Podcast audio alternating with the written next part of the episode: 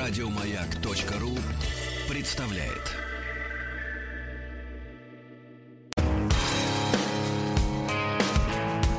Сергей Стилавин и его друзья.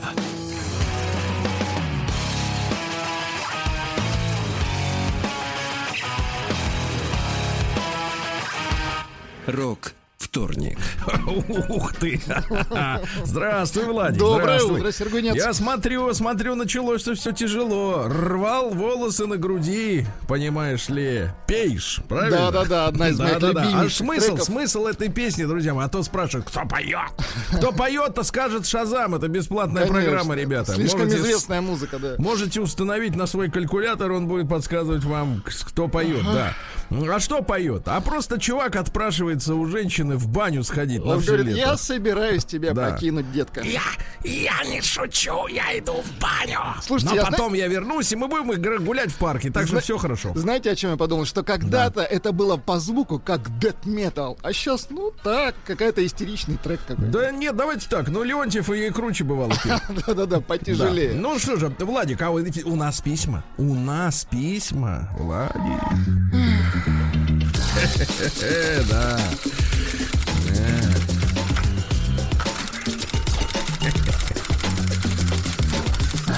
Приемная нос. Народный омбудсмен Сергунец. Ну что же, а, передо мной письмо от Сережи. А, Ведь не зря он писал эти, я специально подсчитал, 67 строк. Да, не зря. Эм, ну, Мы успели прочесть только, что ему 49 лет, он живет в Санкт-Петербурге, он филолог, в начале 2000-х у него наладилось, он стал преподавать детишкам, да, и вот пришел коронавирус. Учебные заведения закрылись, с куском хлеба стало сложнее. Он преподавал сценическую речь студентам. Сценическую. Нет, не подумайте, я не жировал до кризиса. Всегда, при- тут, видите, уже даже бессмысленно говори, уточнять э, до какого. Всегда предпочитал перцовую водку. Ну зачем вот вот сейчас это Ну, что значит, зачем я? Я вот, вот, понимаете, вы Толстого одергиваете, когда он по-французски начинает пиликать. вот, Нет, то, что рекламировал Толстой, сейчас не продается уже. Ну почему там встречаются знакомые слова, они А, знакомые возвращаются? слова, да. Да, знакомые слова. Значит, да. Всегда, вот, вот смотрите, как стро- строится фраза филолога. Нет, не подумайте, я не жировал до кризиса. Всегда предпочитал перцовую водку. Понятно. Значит, Другой бы написал, всегда предпочитал пальто из кожзама. А тут как бы Например. нет, не жировал. Да, а тут вот так вот, да. А в скобках, а не виски, ром и т.д. А, вот в чем проблема. Мгм. Которую любил закусывать сельдью с картошкой. С утра тяжело. Маринова- м- маринованными огурчиками. И перцем чили, который так любите вы, Сергей. Я не ошибся, дорогой Сергей. А, Люблю перец чили невероятно. А, Вот нашел столько полезных, кстати, свойств этого. Там же как-то называется, внутри какая-то штука сидит, там кислота какая-то или еще вещество. Все лечит, Владик, все, Все и лечит. от всего. Очень Да. хорошо. Руки выросли откуда надо. Тут сразу переход. А вот такой, это давай. заявочка, понимаете? Да. То есть он всех хочет обвинить, что Давайте- у нас да. по-разному, а у него откуда да, надо. Да, не, не из перца, короче. Так. Поэтому разместил, ну, мы следим за нитью, да, Так, поэтому разместил на Авито объявление, двоеточие, муж на час. Ух ты. Ремонтные работы, плотницкие, электро. Все пришлось припомнить. Но, кажется, я затянул. Сергей, я небольшого мнения ни о себе, ни о своем письме. И все же, если вы будете читать это письмо в эфире, то попросите тех, кто в этот момент будет за рулем, приостановиться. Да, вокруг никого нет. Так Друзья, некого по возможности приостановитесь. Да, саними ногу с гашетки. Так, Вероятно, кому-то будет смешно, а кто-то увидит себя в неприглядном виде и задумается. Ну, хватит отступлений. На мое объявление... Так, Владик, тут вот из-за чего письмо-то? так, так, так. На мое объявление откликнулось боже. А, установка розетки с кабель каналом. Нет, Э. не, не в Э, женщину, Условия кабель свой. а канал общий. Переборка сифона под раковиной сифона. Вы перебирали когда-нибудь его? Никогда, я боюсь даже туда заглядывать. Чем, интереснее, чем кубик Рубика. Конечно, интереснее, скажу. чем Интереснее. розетку, Оттуда да. еще и достать можно. Так, Переборка сифона перед раковиной, замена прокладки в раковине. А потом она предложила, Владик, надо другая мелодия. Вот Давайте. наша коронная, наша коронная, да. А потом она предложила. коронная у нас одна. Не-не-не, там, где вот это вот э, а я татара та та та вот это вот тра та тара та та та Вот помните? Ну ладно. А, это в смысле, и это офигенно? Да, да, да, да, да. Давайте. Вот- Ну, вот ее надо петь. Мгм. Да, нет, надо сказать просто главную фразу. Смотрите, я Давайте. ее произношу, а вы включаете. Давайте. Давайте, так. А потом она предложила, Так, так, так. может быть, по бокалу вина. И это офигенно! И это офигенно! И это супер офигенно! По бокалу. По бокальчику! Секундочку, я налью. Да, стоп. Так, так, стоп. А потом она предложила. Так, Остал, а дальше трагедия. давайте. Остался. Точка. Она Света. Света взято в скобки. То есть не факт, что Она- Света так. Она, Света, оказалась музыковедом. Ох, как хорошо. Встретились гуманитарии, я бы добавил, на хате. Ай, как хорошо-то музыка. Ушел. Тихо-тихо, Это же ушел. поговорить есть о чем, а, Да, конечно, конечно, есть что, как бы сказать, обмозговать. Так, Да, а то ведь некоторые люди делают вид, что такого у них в жизни не бывает, что, мол, мы говорим о каких-то вещах приземленных. А мы говорим о жизни, друзья мои, да, о земле, о земле, да. Ушел глубоко за полночь. Причем деньги получил не только за ремонтные работы, но и, как я понял, за иные услуги. Я разделился внутри себя, пишет Сережа. внутри себя разделился. Деньги получил хорошие, но филолог, тире, и дальше я перевожу на русский язык это слово. Жрец любви по вызову. Очень хорошо. То есть, как бы так сказать, понимаешь, оно как, да? Он оказался я хотел, жрецом. Я хотел оправдать получение денег за это. Итак, письмо называется следующее. А нет, оно должно называть, Сергей, оно должно называться большой куш. Нет, нет, купили мужчину. Ай-яй-яй. Насколько большой куш судить свете? Очень хорошо. Кто, думал я, из великих, не Так. сравниваю себя с ними, отвлекался на что-либо подобное? Пушкин, Так, несколько необычных стихов, Набоков, Лолита. Ничего криминального. Но дальше, так, так, так. якобы по объявлению, а правильнее сказать, по рекомендации Светы, мне начали звонить женщины О, боже. С просьбами помочь с ремонтом. Срочный вопрос пришел, Сергей. Когда можно будет ехать, Сергунец? Куда ехать? Ну, мы же Сидим попросили их остановиться. Спи, мы никуда не едем. Так. Так вот, смотри. Это же как для Зощенко. Слушайте, это шикарно, сюжет для да-да-да. Зощенко. да. Мне начали звонить дамы с просьбами помочь с ремонтными работами по дому. Все работы заканчивались одинаково. Я бы сказал так, сдачей объекта. В данном случае объектом выступает Сережа. И он сдается. Значит, одинаково. А Гонорар получал за две сферы деятельности сразу. Это называется Но закончи- такса. Такса. Да, но закончилось все так. Ну-ка. Сами судите. Драма это или комедия? Это какой-то позор, как говорил Швондер. В общем, во время оказания доп услуг, или как говорят э, в автосервисе просто допов, во время оказания, давайте вот э, сгустим, Владуля, сгустим, давайте. Густим, давайте Сейчас, возможности. давайте сгущу, гущу, давайте. Вот кашу варите иногда, да? Чувствуете, как образуется гуще. Гуща. Надо выключать газ тут же. Гуща. Да. В Цыганская, общем, мгм. да, в общем, во время оказания допов Неужели сломалась нога? Не сдюжил.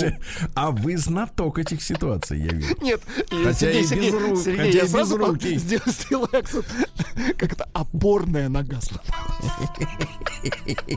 Давайте скажем элегантнее. Давайте элегантнее. Фиксат. Фиксат. Прекрасно, прекрасно. Значит, смотрите, Так, да. так. Нет, вы не правы, вы не правы, не Так, что правы. сломалось? Не Ну-ка. правы, не правы. Не правы, не правы. А вас поправят. Да. Мгм. А нас поправят, а мы терпи. Юрьевна поправит. Так. Ага, да ее тут поправили, я слышал. Другие специалисты Так. нашлись. В общем, во время оказания допов, ну, в общем, я не могу это с утра говорить. Каких именно? Хорошо? Мгм. Ну, конечно. Вы представьте, да нет, да все какие. понимают, господи. Ну, давайте. Нет, не все понимают, здесь уточняется. Все понимают, но тут как бы, ну ладно. образно, Извините, из песни слова не выкинешь. Ну, в общем, услуги такие, знаешь, это самое. Нажив... Ну ладно, на любителя, да. Услуги на любителя. А теперь внимание. У меня Нет, а знаете, когда после услуги говорят, ну такое, вот знаешь, чтобы не обидеть человека, ну такое. so-so. Но это еще в разгаре услуги. Давай, давайте. Да. Я понял. Во время оказания допов у меня защемило лицевой нерв. А, Подсказка, Владик, подсказка. Э, Как раз этот нерв и нужен был для допа. Э, Я понял. Ага. Кто был в шоке Он больше... этим нервом работал. Извините, все. Да, да, да, да, этот нерв приводил в движение связки. Предложил движение доп. Кто был в шоке больше, я или клиентка сказать трудно. К черту переживания о физическом состоянии. Как я теперь могу читать любимого мною Бродского, имитируя его интонацию, или подражать Ахмадулиной? К чему пишу? Каждый должен заниматься своим делом, даже во время кризиса. А для меня мой язык оказался и другом, и врагом. Точка. Благодарю за внимание. По скриптум. Покажите, пожалуйста, мое письмо училке. На нервной почве, вероятно, допустил много ошибок. С уважением, Сергей. Дорогой Сережа, нет, главную свою ошибку ты, а, так сказать, совершил, когда согласился на допы. Прием корреспонденции круглосуточно. Адрес стилавинсобакабк.ру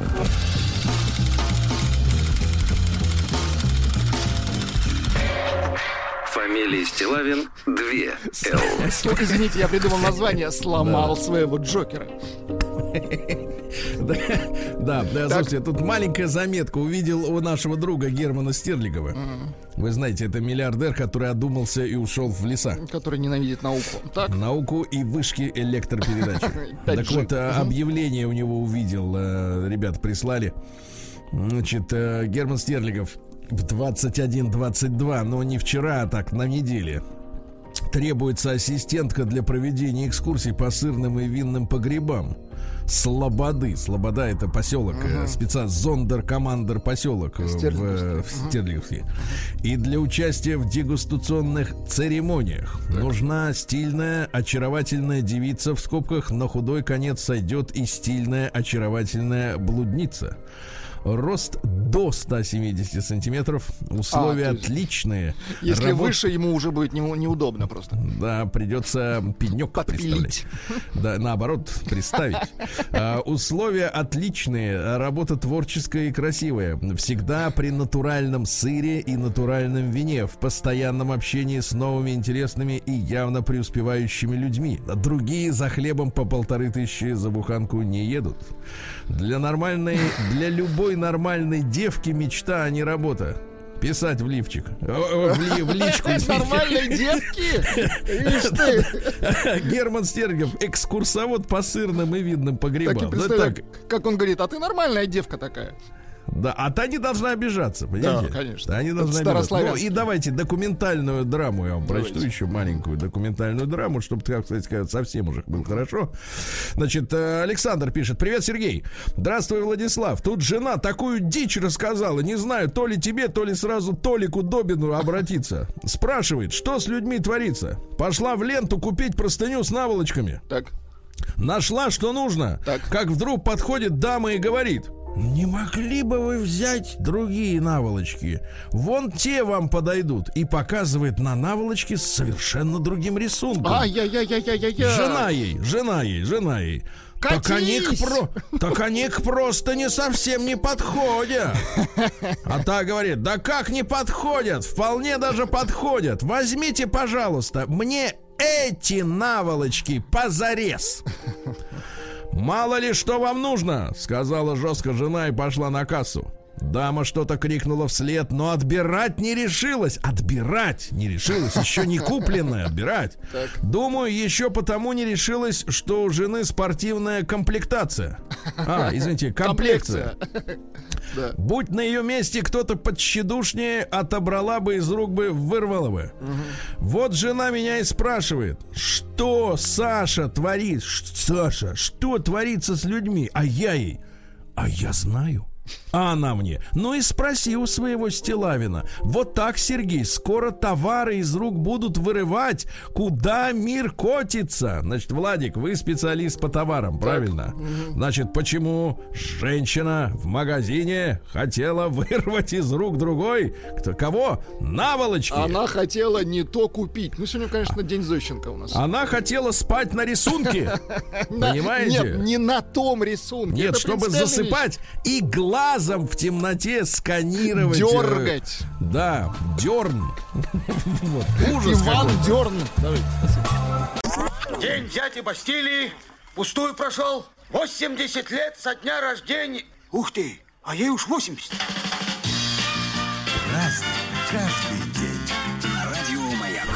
Ну что ж, граждане дорогие, сегодня у нас 23 июня. Сегодня праздник. Конечно, самый главный, один из самых главных, это День балалайки. Да, Очень день хорошо. музыканта-народника. Ну вы, нет-нет, да и губную гармонику-то, как говорится, возьмете до с полки. Какой же мужчина не любит гармошку? Дальше. А, хотя объ- некоторые не любят. Да, дальше смотрите. Главное, чтобы нерв не защемило. Да-да-да, во время игры. Так вот, так. Дальше день, который в оригинальном э, виде называется так. Let it go day. Ничего себе. А по-нашему день без обид. День без обид. Значит, э, сегодня день так называемой государственной службы ООН, но при этом мы все знаем, что многие программы Организации Объединенных Наций финансируются частным капиталом, корпорациями, да. И говорить всерьез о том, что там все вот так вот э, чики, как говорится, да. да, чики-пыки, вот одно не приходится. другое, но это не Сегодня грустный, про, грустный такой памятный день, а Международный день вдов, да. Сегодня день рождения пишущей машинки. Ну, в принципе, она как родилась, так уже и отчалила. Ну, Да. она перекочевала в компьютеры, в планшеты Ну, уже, да, далее. не то, конечно, не то. А, всемирные продавцы лент для пишущих машинок сильно. Тоскуют. Да, Всемирный день осведомителей сегодня. Подождите, шпионский день? Нет, осведомитель это не шпион. Осведомитель это говорит, что, что, как. А, это просто Вы слышали, в Курске, вы так? слышали, в Курске начальника полиции взяли подполковника, шпионил на Украину. да вы что? Да, не обошлось без наших сегодняшних героев, естественно. Молодцы, молодцы, заметили гадину. Значит, дальше. Международный Олимпийский день. Так, требую навести порядок в олимпийском движении. Там пока его не вижу. Значит, в Индии Радхаятра, короче, вывозят колесницу с э, богом Джаганатом. Вот видели, иногда кафе такие есть, Джаганат. Вот, это вот оттуда. Ну, короче, меньше 200 тысяч на праздник не собираются, смысла нет, так? Э, День армянского физкультурника, хорошо? Очень День хорошо. казахского полисмена, хорошо? Хорошо. Иванова ночь сегодня. Нельзя спать до самого рассвета, Владик. Нельзя Э, спать? Можно ну, услышать пение эльфов. Да, Ай-яй-яй. эльфов, да. Ну и, наконец, э, праздник русский народный с двойным названием. Первое название «Знамение Тимофея», а второе «Тимофей Мышьеписк». Мышьеписк. Писк, очень Ну, хорошо. пищат они. Дело в том, что если в этот день по гумну, ну там, где хранится зерно, вереницами бегают э, мыши, Мыши, ну так. то есть и жрут на ходу. Подъедают. Это обещает голодный год, так что сегодня надо а, овощехранилище проверять, товарищи. Праздник каждый Так, ну что, у нас в 1750-м Диодане Даламье родился, понимаешь. Полное имя следующее. Диодане Сильвен Гитанкрет де Грате де Лаламье. Вот же повезло, да, с именем? Пока его выучишь и французский осилишь. Французский геолог. Ну, помните, Доломитовые э, Альпы? Вот, там он стучал своим этим, посохом. А Сегодня в 1710 году после двухмесячной осады русская армия вошла в Выборг. Мы с вами находимся в таком сознании, что Выборг как, как бы к нам прирос, когда мы границу в 39-м подвинули э, в сторону наших финских товарищей. Ну Вот они это вот в 1710-м у шведов отвоевали. А, так вот, э, Выборг был включен в состав российского государства, чтобы прикрывать Санкт-Петербург. Это нормально, это естественно, да, потому что э, которая, граница, которая образовалась э, в 1917 году, ну что это, до, до, до, Ну, до Ленинграда там был конечно. 20 километров, сколько там, ну, не знаю, ну тут с ума сойти.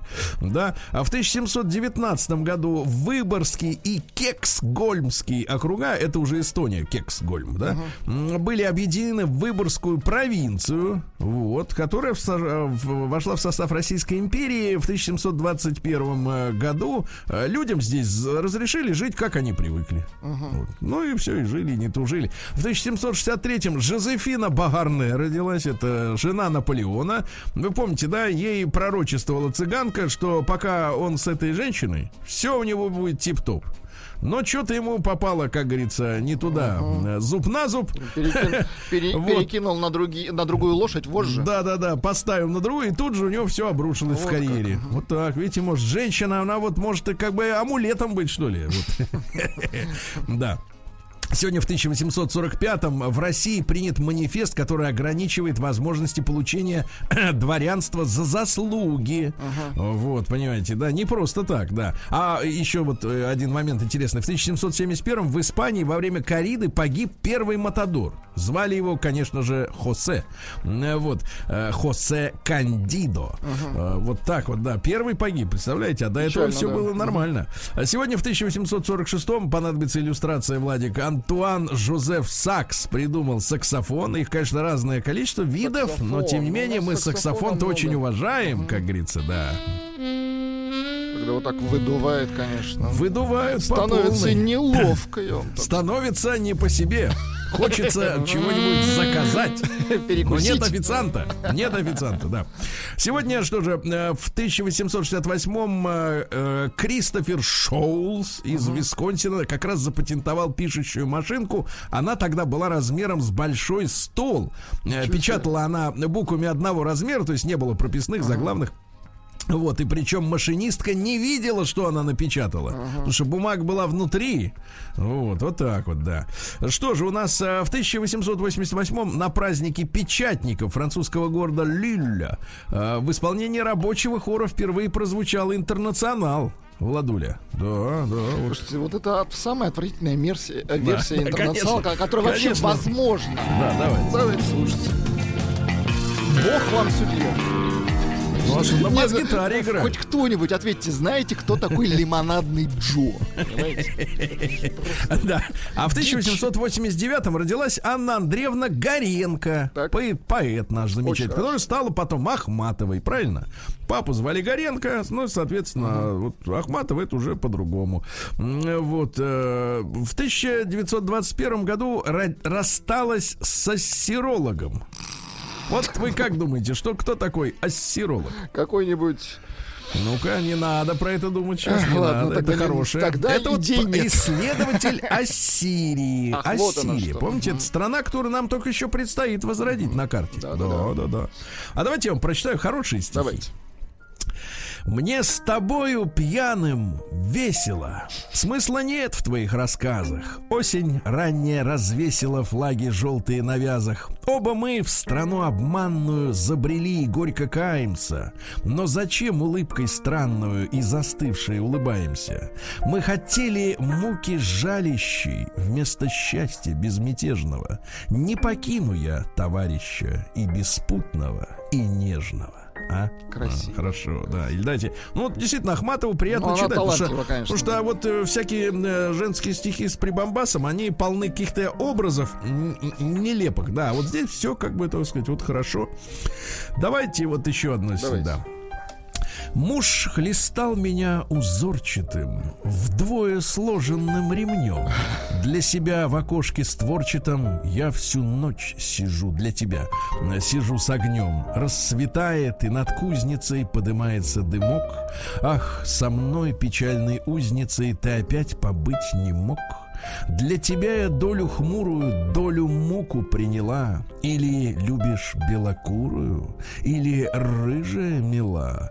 Как мне скрыть вас стоны звонкие В сердце темный душный хмель, А лучи ложатся тонкие На несмятую постель. А? Здорово, да. Ждала мужчину, а муж бил. Да. Понимаешь? Заподозрила мужа. Да не, не Белобрысой. мужа, а наоборот, все, наоборот, давай, да. С другой Вот, стороны. Ан- Анна Ахматова, становиться не могу. А вот, например, Ну, давайте, давайте, еще. давайте. Давайте, ну почему нет? А ты думал, я тоже такая, что можно забыть меня? И что брошусь, моля и рыдая под копыта гнедого коня? Или стану просить у знахарок в наговорной воде корешок И пришлю тебе странный подарок, мой заветный душистый платок. Будь же проклят, ни стоном, ни взглядом Окаянной души не коснусь. Но клянусь тебе ангельским садом Чудотворной иконой клянусь И ночей наших пламенным чадом я к тебе никогда не вернусь, тварь. О, как. Хорошо, Хорошо. это уже от себя, так сказать, да. Ну, хорошие Добавили. стихи, знаешь, добавкой не испортишь. Я так скажу, да. Э, Вот. Наш замечательный э, конструктор авиационных двигателей в 1911 году родился Николай Дмитриевич Кузнецов. И моторы на Ил-86, на Ту-144, это вот сверхзвуковой, да, лайнер, и Ту-154, вот он, его бюро делалось, делало, да, замечательно. Э, В 1912 году Алан Тьюринг родился. Это английский математик, без которого, ну, не было бы современных, да, я так понимаю, компьютеров. Вскрыл энигму. Да-да-да, вскрыл его, а сам вот потом его вскрыли. Потому что в январе 52 года познакомился, давайте так, давайте так, с 19-летним рабочим Арнольдом. Ай-яй-яй-яй. Неподалеку от кинотеатра в Манчестере, да, и после совместного, а теперь читаю, как написано, после совместного ленча, Ленч. не путать с Лечо.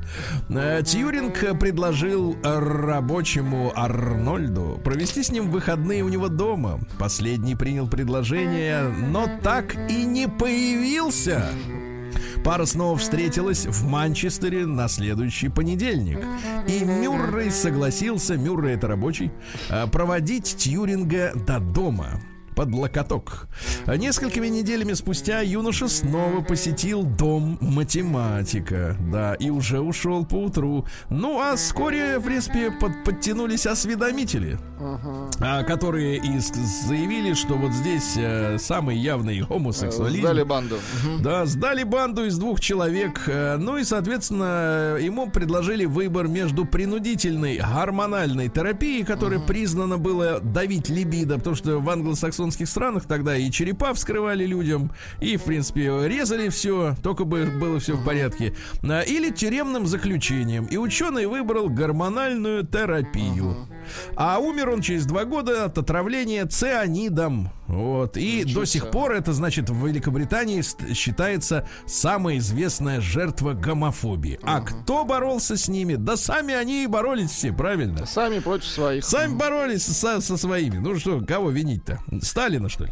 А в 50, 25 году в СССР учреждены премии имени Ленина за выдающиеся достижения в области науки, техники, литературы, искусства, архитектуры. Боб Фосс, режиссер, родился, вот снял фильм «Кабаре». Помните? Мгм, да, вообще сам с 13 лет-то в «Кабаре» выступал. Хорошо знал эту тему. Понимаешь? Да, там в «Кабаре» Кухня. что? Там Да. главное плясать. Марти, ах ты сари. Это в Вы как, 1937 как не на году. родном читаете, папаша. А, президент Финляндии. Он, кстати, был президентом э, как раз вот после развала Советского Союза. И э, он э, якобы пытался найти решение косовской проблемы, но лютый натовец, лютый, одобрял э, бомбардировки, все вот это Югославии. Ну, в общем, э, еле спихнули вообще, непонятно как, да. Ну и в сороковом году родился Стюарт Сатклифф. Это первый бас-гитарист в составе Битлз. Вообще он учился с Ленноном в художественной школе, не мог сыграть сам ни одного аккорда. Вот, но а Леннон ему показал, вот тут жми. И тот сжал. Жми чуть-чуть. тут и тут.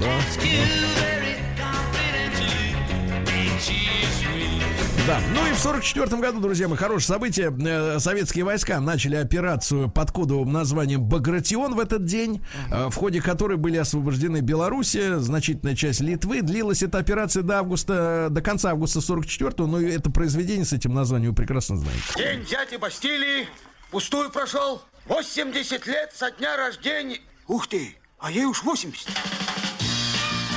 Разный, каждый Так, так, так, товарищи. А в 1948 году в этот день, а, значит, капиталисты в западном Берлине, то есть в своем секторе Так. э, германской столицы, сепаратно, то есть не спросив нас, м, ввели в обращение так называемую западно-германскую дойчмарку, то есть валюту новую. И, э, и вот нас часто обвиняют, да, мы часто можем слышать, что, ну, нам надо вести себя по-другому, тогда Запад нас полюбит, и все будет у нас тип-топ, и нас примут в эту семью народов. Но примеры исторические свидетельствуют о том, что вот эти односторонние сепаратные ходы, да, международной политики, они со стороны Запада гораздо чаще, так сказать, сотворяются, чем с нашей. И в итоге пришлось, э, в конце концов, пришлось в 49 году создавать ГДР нам, да, для того, чтобы вот, соответственно, а, ну, как-то противостоять вот этой, ну, натиску. Вот так вот, да. В 57 году в Ленинграде возобновили традицию полуденного выстрела в Петропавловской крепости. Из Помните? да. С Нарышкина бастиона, конечно. Прервали в 34-м. Я так и не понял, по какой В причине. чем, да. Да, но восстановили, значит, в 57-м. И вообще, э, пушка-то, естественно, начала там работать в 1703-м, но она сообщала о начале и о завершении трудового дня. Да, изначально, да. Потом ее включали, пушку, чтобы известить о каком-то бедствии. Ну, а если говорить об э, вот часах э, в виде пушки, да, то впервые как раз в Севастополе по приказу адмирала Грейга в 1819 году пушка э, давала сигнал, чтобы все э, корабельные и адмиралтейские часы шли одинаково. Понимаете, это синхронизатор был времени.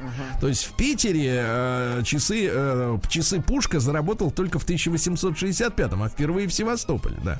Ну что же, э, в 1962 году родился Александр Любимов. С днем рождения, Саша, да. В 65-м году Валерий Меладзе. С днем рождения, вы Валера. что? Да, дайте нам Ну-ка. Валеру. Первый день. Понимаю, Ну, достаточно, хорошо, да, да. достаточно хорошо поет, до сих пор по-прежнему очень хорошо. В сцене. 72 году родился Зинедин Зидан, помните? Ну, Ну, что мы конечно. о нем помним? Бил головой как надо. Вот так, цитата, цитата Так. э, из Зинедина. Видишь, мужчина Из думающий, его голов- на... головы цитата, Да, давайте. потому что обычно вот, э, э, так сказать, спортсмены, они, так сказать, люди серьезные, немногословные. Да, Он и вот бить так. может, и говорить. Давайте, Да, чего говорил? вот надо. Чем дольше ты живешь, тем больше у тебя разочарований. Поэтому никогда не стоит оглядываться, особенно если половина жизни уже позади, Владик. Мгм, Да, Или- Сергунец. Да, знакомясь с девушкой, первым делом обращаю внимание на ее руки. Ну, имеется в виду, наверное, не Как- сбиты ли костяшки. Какой он, да. И, наконец, мой отец никогда не говорил, что любит меня. Однако по его поступкам я всегда понимал, что он любит меня больше всего на свете. Вот так вот, да. А в 74 году первое послание гуманоидам отправлено в космос. Так. Я так понимаю, судя по международной политике, оно доставлено. А кто отстучал-то? Да. Прилетели люди, заняли посты, ну потому что по поведению некоторых, в общем-то, э, сказать, лидеров э, Есть не мысли, не- что нас уже, да. да, есть не мысли, что это не люди немножко, потому что ведут они себя, мягко говоря, странно. В 93 году скандал огромный разразился, когда когда бывший морпех Джон Боббит в 3 часа ночи оказался разрезанным пополам. Жизнь какая. Помните, да, когда его жена Ларена, э, но не поровну, э, вот, а отрезала у него э, прибамбасы. Да, да, ужас. Вот, э, ну и, соответственно, что, пришили, говорят, кстати говоря, пришили, ее судили. Они только через два года развелась, развелись, представляешь? Ну и после суда и развода Джон нуждался в деньгах для оплаты операции по пришиванию и адвокатов. э, Вот, и всячески зарабатывал на своей известности. Он создал даже группу под названием «Отрезанные части тела». Успеха не было. Снялся в порнофильмах. Да что? А Порнофильм назывался «Отрезанные Нет, два». нет, нет, не опресанная версия. Господи. И, и другое название, которое не могу воспроизвести. Не надо, не Затем надо. участвовал в ток-шоу. Работал в Лас-Вегасе барменом, водителем. Вот, и привлекал внимание правоохранительных органов, в том числе за, инти- за инциденты, связанные с семейным насилием. А, вот, он был осужден на 15 суток за избиение бывшей невесты. Вот, ну и что дальше-то интересного? Ну, а э, фамилия Боббит стала нарицательной. Появился глагол э, чу Боббит. Ну, то есть, ну, то э, есть, да, мгм. значит, отрезать прибамбасы. Вот такая вот история. В 98 году впервые в мире произведена пересадка клетки человеческого мозга. Ну, смотрите, какие эксперименты чудовищные сотворяли э, вообще ученые. Значит, на- в 20-е годы, помните, когда как раз и Ленина мумифицировали, потому что считали, что вот-вот Но еще оживет. немножко, да, и Да. уже он... Так вот, э, оживлять. в 26 году профессор Сергей Брюхоненко Так. э, в сотрудничестве с другим Сергеем, но Чичулиным, впервые в мире создают аппарат искусственного кровообращения. Назывался он автожектор. И благодаря этому аппарату было доказано, что голова может жить отдельно. Вот, например, собачья голова жила час 40 минут. э, Собака лежала, как у профессора Доуэля, на блюде. Э, Вот, открывала, закрывала глаза, высовывала язык, даже ела сыр, э, но, правда, никуда сыр не попадал, да? Ученый-экспериментатор Владимир Демихов в 1954 году занимался пересадкой второй головы собакам. Всего он создал 22 головых собак. Вы представляете, вот какие Жесть экспериментаторы. Да-да-да. Жесть вообще. Реально. Но проблема в том, что... при подобных пересадках а, м, в промежутке от нескольких часов до 30 суток, ну в лучшем случае, мозг э, погибал от отека. И вот эту проблему, я так понимаю, не могут решить до сих пор, потому что все время эти разговоры о пересадке, ну, понимаете, да, идут. Ну, например, люди с ослабленным телом, да, а голова в паре, ну, в полном, так сказать, э, сознании.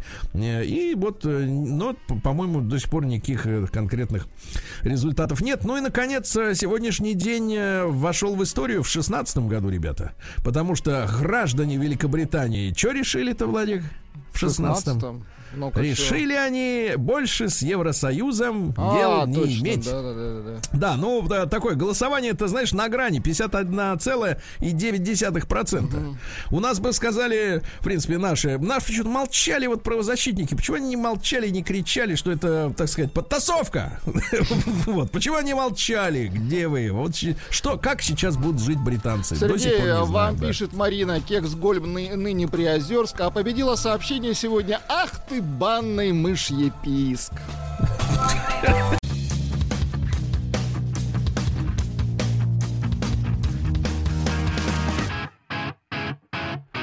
Сергей Стилавин и его друзья. Рок вторник. Рок-вторник, он и в Омске рок-вторник. К счастью. Нет, на счастье. Хорошие новости из Омска, прекрасные. Уже боюсь. Зона 55. А Мич сказал, что пошел в гараж, а сам три недели гостил у друзей.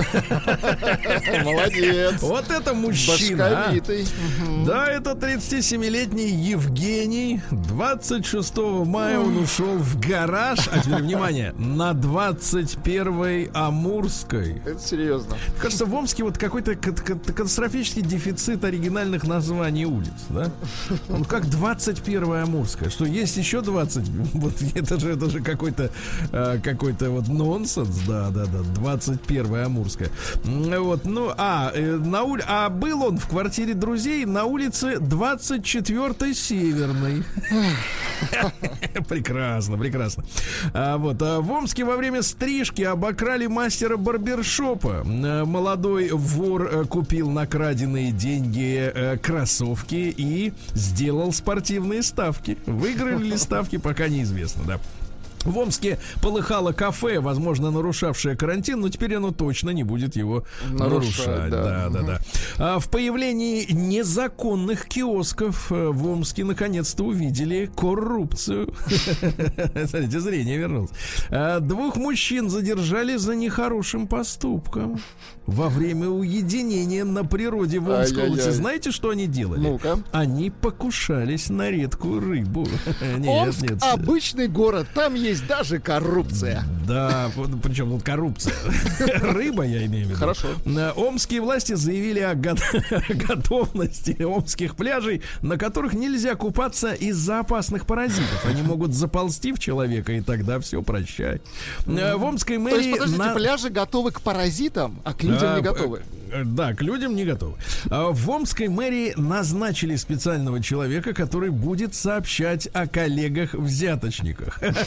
Как они себе представляют? Погоди, они, интересно, вот его объявили, кто будет сообщать? Или он такой инкогнито? Нет, будет типа? так. Внимание, беру.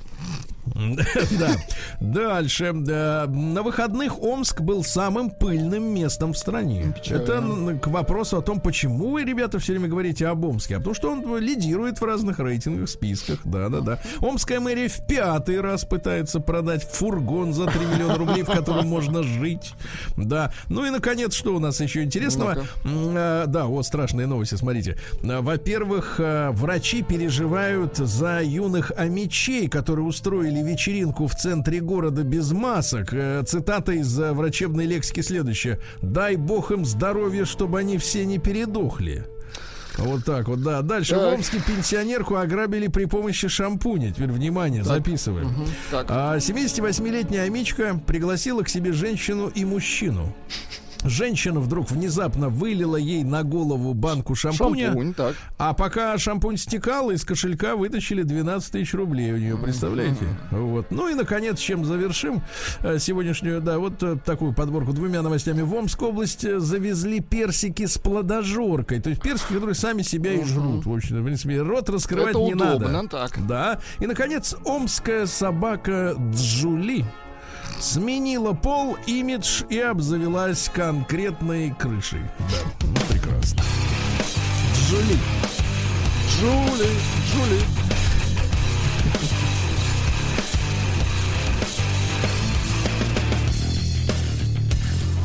Сергей Стилавин и его друзья.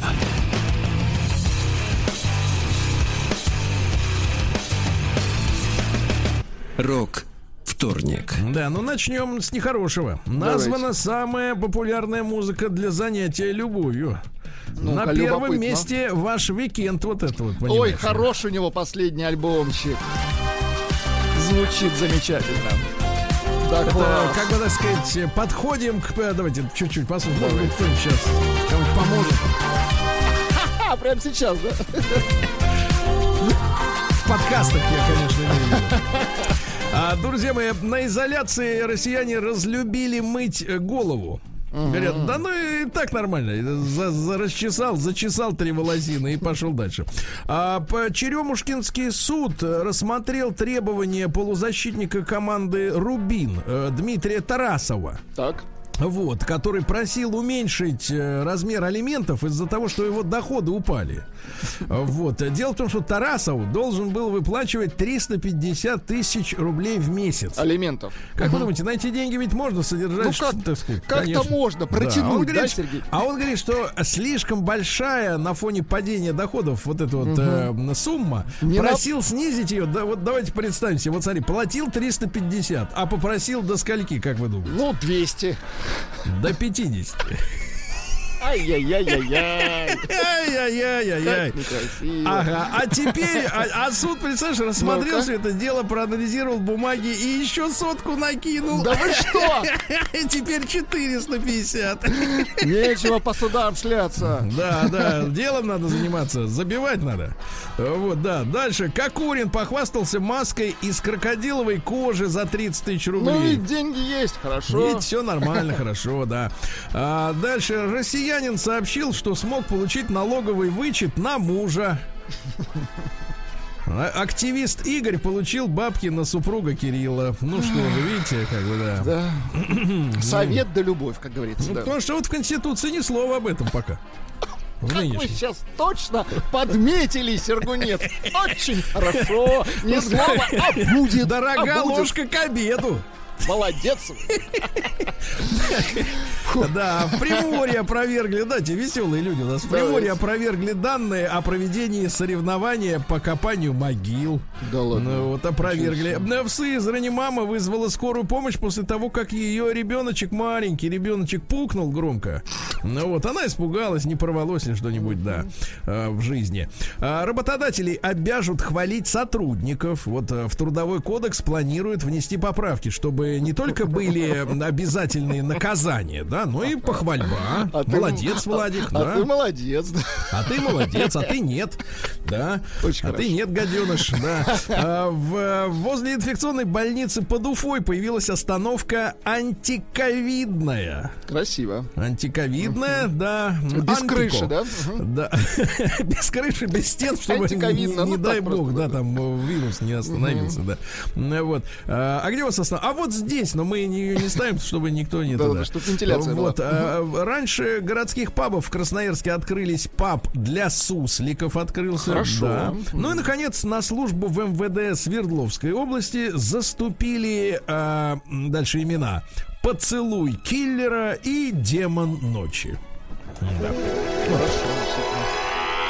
А, а можно на секундочку демона ночи? Наука и жизнь. Он занят, он сейчас кусает э, по- подопечного. да. Тогда хотя бы демона. А, ну что же, англичанка онемела на несколько месяцев и от стресса заговорила с русским акцентом. Представьте, когда Ничего речь себе. вернулась. Да, да, да. Говорят, что вот бывает такое синдром иностранного акцента, когда человек, э, ну, ты невозможно избавиться от этих вот наших. Do you want me, baby? Yes, that's right. И так далее. Э, Так вот, срок жизни человека сокращается с каждым выпавшим зубом, ребята. Ой, К сожалению.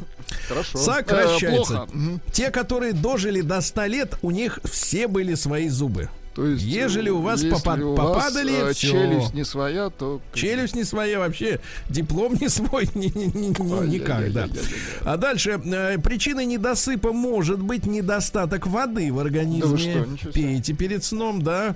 А, ученые считают, что сила мысли способна исцелять, во-первых, и во-вторых, управлять техникой, да. Российский космонавт рассказал, почему в космосе лучше спился, э, спится, спится, да. Дело в том, что в космосе невозможно отлежать руку, бок, э, ну понимаете, А да, еще в ногу. космосе не храпят.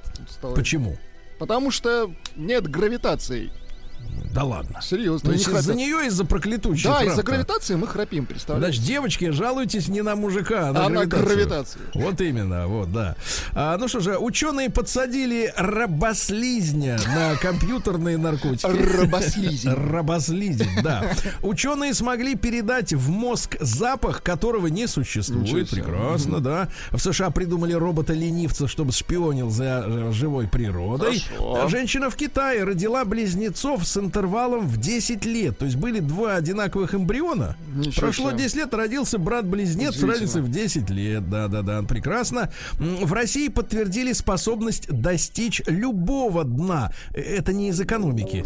Это из э, глубоководных экспедиций. Хотя фраза, конечно, звучит э, знакомо, да, Да.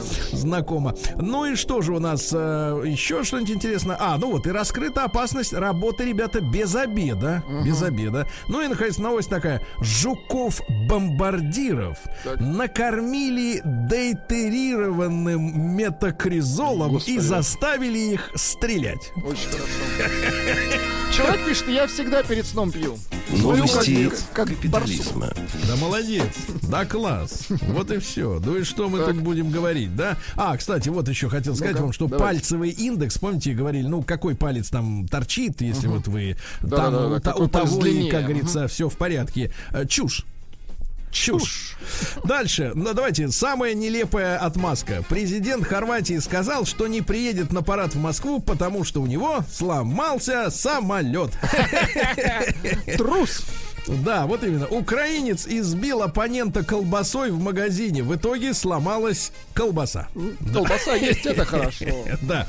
А дальше, э, что же интересного. Э, Британец попытался провести наркотики в Бельгию в искусственном причиндале. Туда Ничего поместилось себе. 127 граммов кокаина. Вот, но ничего, все равно нашли, ребята. Э, В США название эскимо, вы слышали, посчитали оскорбительных для эскимосов. А, А. наши производители Так. эскимо заявили, что менять не будут, потому что есть эскимосы и есть эскимо. В русском Правильно, языке да, конечно. это разные слова. Чушь какая. Мгм. Да-да-да. Семья Джорджа Флойда подала заявку на товарный знак. Ну, вот видите, все же понятно, конечно. Все четенько. Известная гольфистка Пейдж Спиранак. Спиранак заявила, что ей удобнее выступать без трусиков. Ой, как хорошо. Здорово. Да, ей удобнее, а не вам. Ну, то есть Ей. вентиляция. И Нет, нам ну и тоже наконец, удобнее. э, ну и наконец, давайте интересно. Французам запретили маршировать в поддержку медведей. Мгм, хорошо. Чтоб не жгли машины. В поддержку.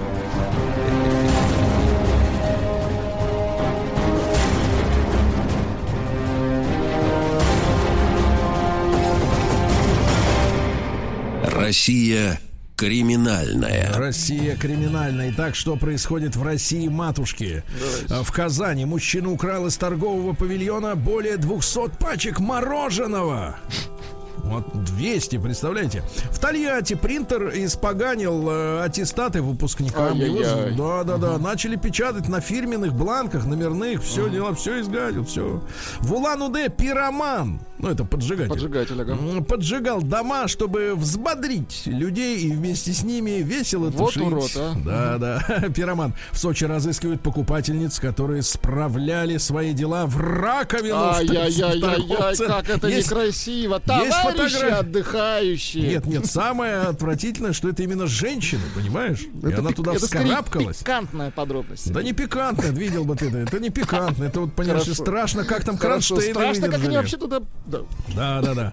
Дальше страшно, как попало. да, да, да, как Значит, они вот да, так устроились туда. Житель Челнов набережных захватил арку многоквартирного дома, гад, представляешь, ну, который вот в- через дом проезд, и сделал там гараж. Вот упырь. Подлец. Ха-ха, Упырь. Дальше. Полицейские при облаве недобросовестной компании нашли кучу фаллоими... э, ну, понимаете, да? боже. А дело в том, что э, руководитель этой конторы э, неудачливых менеджеров заставлял выходить на улицу и продавать прохожим этот прибамбас. В наказание, в наказание. Пьяные бабули подрались на тросточках в Новосибирске. Ничего себе. 70-летние, хорошо. Ну и давайте что-нибудь приличное, да? Давайте. Вот давайте. В Купчино, в нашем любимом районе, Владик. В Купчино. Обожаю Купчина, так? Что там? Купчино сыграли в снежки бильярдными шарами и проигравшего увезли в реанимацию. Вот так. Сергей Стилавин и его друзья.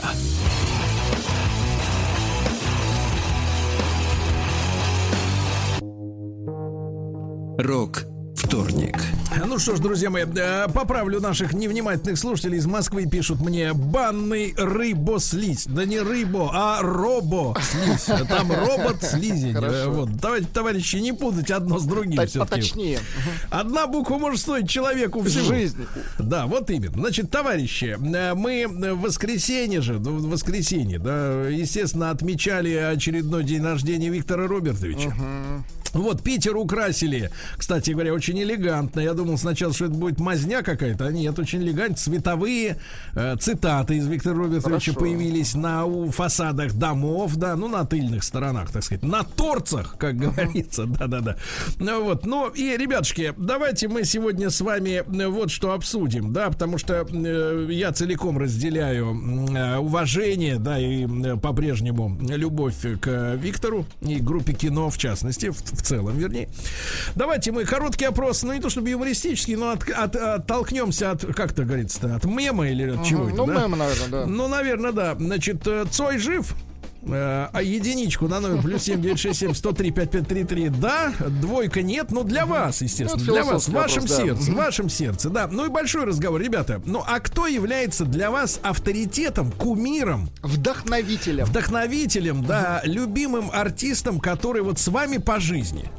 Вот он с вами по жизни, вы верите этому человеку, даже если, может быть, его нет, но его мысли, да, его чувства, да, до сих пор вас вдохновляют. Давайте об этом сегодня поговорим.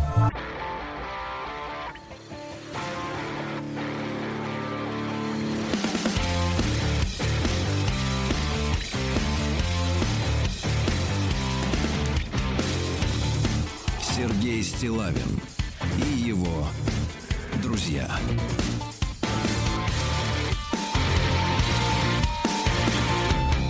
Рок вторник. Ну что ж, товарищи, в воскресенье в некоторых городах страны прошла акция «Цой жив». Это как такой хэштег в одно слово, да? Э, Когда на вечером на стенах глухих домов, э, глухих стенах домов э, проецировали строки из песен группы кино, из стихов Виктора Робертовича. В общем, так, как говорится, культурно отметили.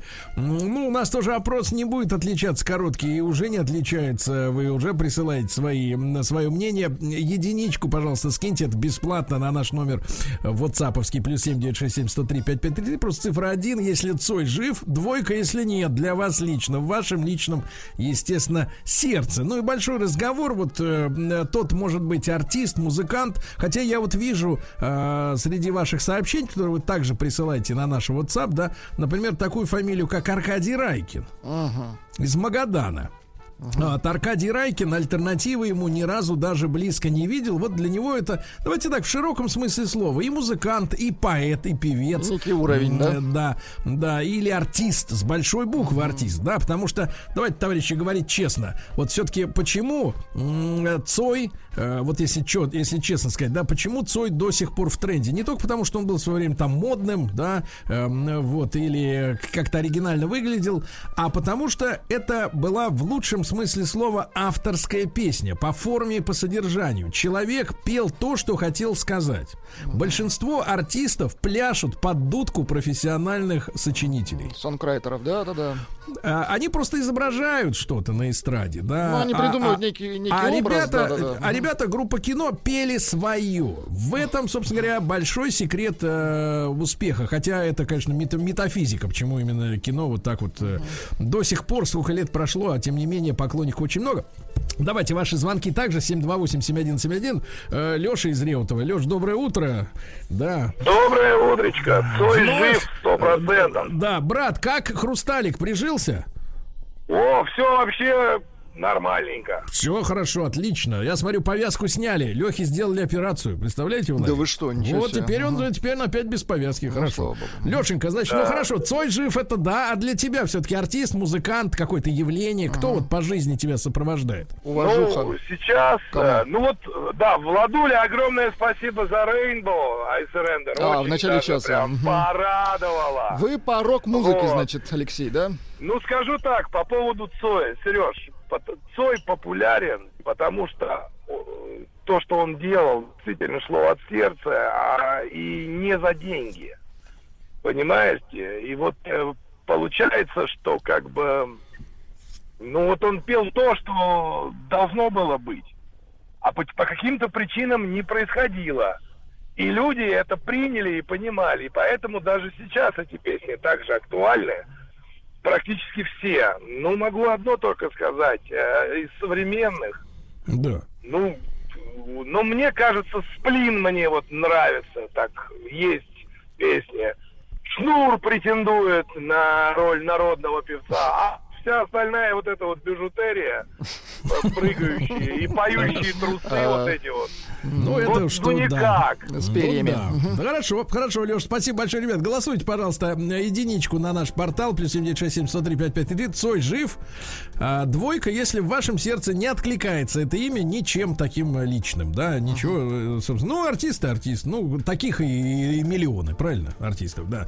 А, Ярослава, послушаем из Питера, ему 22 года. Ярослав, доброе утро. Утро. Доброе утро. Да, мужчина, пожалуйста. Ну, мой кумир это Эдуард Ред Старков из группы Химера. Ничего себе, вы поднимаете таких артистов. А вы, Ярослав, понимаете, куда вы позвонили и с кем вы сейчас общаетесь? Я не про, я не про себя. Да, я понимаю. Вот, вот. Дело в том, что это очень близкая история для вот моих друзей. Да, и для Владика, и для И Гены. для Генки. Да, Да, вот я спа- в курсе. спасибо вам. Спасибо за вам. память, конечно. Да, спасибо за память, да. Давайте Руслана из Казани, позва- он позвонил, ему 33 года. Руслан, доброе утро. А, доброе утро, Сергей Валерьевич, Владуля. Первый вопрос. привет Первый вопрос. Цой жив? А, Лично для меня нет. Цой не жив, но песни его живы. Вот. Так, хорошо. А А, для так. вас кто авторитет? Но для меня всю жизнь почему-то со мной, начиная со школьных времен, идет Андрей Лысиков, более известный как Дельфин. Мгм. Хорошо, хорошо. Хорошо, Хорошо, да, мужчина, да. Спасибо, спасибо вам. Да, давайте, вот товарищи. что пишут люди. Так, Да. из Владимирской области. Григорий Горин. Сценарий зачитаны до дыр. Из города Ковров пишет. А Сегодня- вот, а, вот смотрите, не угомонится никак Георгий, 13 лет из Санкт-Петербурга. Да-да-да-да, он вызывает вас на спрашивает все, когда мы прочтем его письмо с утра. Он грозит- А мы в ближайшем будущем, да. Да-да-да. Георгий пишет, с моими кумирами являетесь вы, Сергей Валерьевич, и э, ну, я это из скромности не буду разжевывать, а, потому что я, конечно, не артист, не певец, не музыкант никакой. Мы все-таки о людях, которые, ну, скажем так, с гармонией дружат. Мы о таких и людях говорим. И, а дальше вот, а дальше сенсация, действительно Ну-ка. интересно. И Полина Гагарина, так как она для меня самая красивая женщина. Георгий, Полина как раз сейчас свободна. Немножко подождать пять лет. И, А в вы принципе, молоды, и в кстати. атаку, да. Мгм, Да, а вы 13 лет. молоды, красивы и вы, хорошо воспитаны. Да, это очень важно. Да, При- пожалуйста. Германия, привет из Баварии, пишет человек. Цой Ага. жив. Что касается Так. меня, то мне очень интересно творчество Янки Дягилевой. Вадим, 43 года. Родному Омску привет. Так вот откуда он перебрался в Баварию. Перебрался. Да, Да, да, да. да. Давайте Диму из Липецка послушаем. Дим, доброе утро. Доброе утро, Сергей. Доброе утро, Да. Владислав. Да, Ну, пожалуйста. Цой однозначно жив. Это сто процентов. У меня даже на ри- рингтон на телефоне алюминиевые огурцы всегда радуют моих друзей, когда они мне звонят, говорят, подожди, вернее, когда мне кто-то звонит, говорит, подожди, подожди, давай, давай еще немножечко. Вот. Понимаю, понимаю. А, Дима, а, в А чем вы видите, в чем вы видите тайну вот того, что кино до сих пор, ну вот э, в- сколько лет прошло, да, а, понимаете, даже я даже не о стихах столько, а вот о музыкальной форме, потому что музыка же очень быстро меняется, да, вот со временем, я имею в виду аранжировки, звуки, а вот э, кино до сих пор слушается или или нам так кажется, как вы думаете, что оно до сих пор свежо Да дело в том, что, наверное, просто это наше время такое. Ну, я чуть помладше, конечно, мне 40, но все равно застал. Зачем такие намеки гнусные?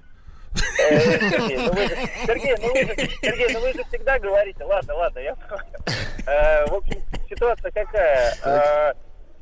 Обратите внимание, сколько каверов сделано. Это же на плохую музыку каверы же не делают. Согласимся, Вот, да. сколько, сколько перепевали и какие артисты. А вообще я хочу сказать по поводу кумиров, там не кумиров. Я всегда уважаю очень сильно, э, когда люди работают, действительно выходят и впахивают, отдают всех себя. Это все старые рокеры практически, что западные, что наши. Они выходят и отдают всех себя на сцене. А даже вот сейчас э, те же роллинги, им там по 70 с гаком, блин, и Аэросмит, они что вытворяют на концертах, на живых? А попса выходит, ля-ля-ля, до свидания, всем, всем привет. И все, Да, и, да, да. что это такое? Да вот что И вот новость была. Новость была, понимаешь, да, даже, даже на гольф, на гольф поле-то без трусов выходит. Ну, что это же отра- хотите? Ну, отвратительно, конечно, Страшно, конечно. страшно Вот жить, на, на что равняться, да, в поле. Да. Мгм. Ну, пожалуйста, ребят, не, не забывайте голосовать. Единичка на наш э, WhatsApp-портал, плюс 7967 103 5533. Если Цой жив, хэштег, как, как говорится, наш. Два для вас лично нет. То есть не, не такой авторитет, как вот для да, друзья, и немножко поконкретнее. Просто вот пишет Дмитрий из Уфы, что Юра настоящий музыкант. Но Юра какой? Юра Лоза, Юра Шевчук, Юра Хой. Их очень много Юр. Какой музыкант, Юра? А вот, Вот. э, Ва- Ваня, 29 Давайте. лет. Э, Цой был актуален лично для меня в период с 13 до 16 лет. Вот Сейчас ему чётко 29. видите. Сейчас ему нет. Сейчас ему 29 автору письма. Потом начал я взрослеть. Сейчас в 29 его творчество не заходит. Память о нем э, приятно храню, так как взбудоражил огромную страну хорошо. Сейчас мой бессменный кумир Киркуров. О, вот- боже. Да не о боже, а о ес. Да-да-да. О, ес. Да, Да, давайте послушаем Владимира из Москвы, из Московской области. Володь, доброе утро. Привет, ребята. Володь, ну, пожалуйста, для тебя вот такой авторитет, э, многолетний, может быть, человек, с которым, ну, как говорится, камертон на одной волне. Вот так. о.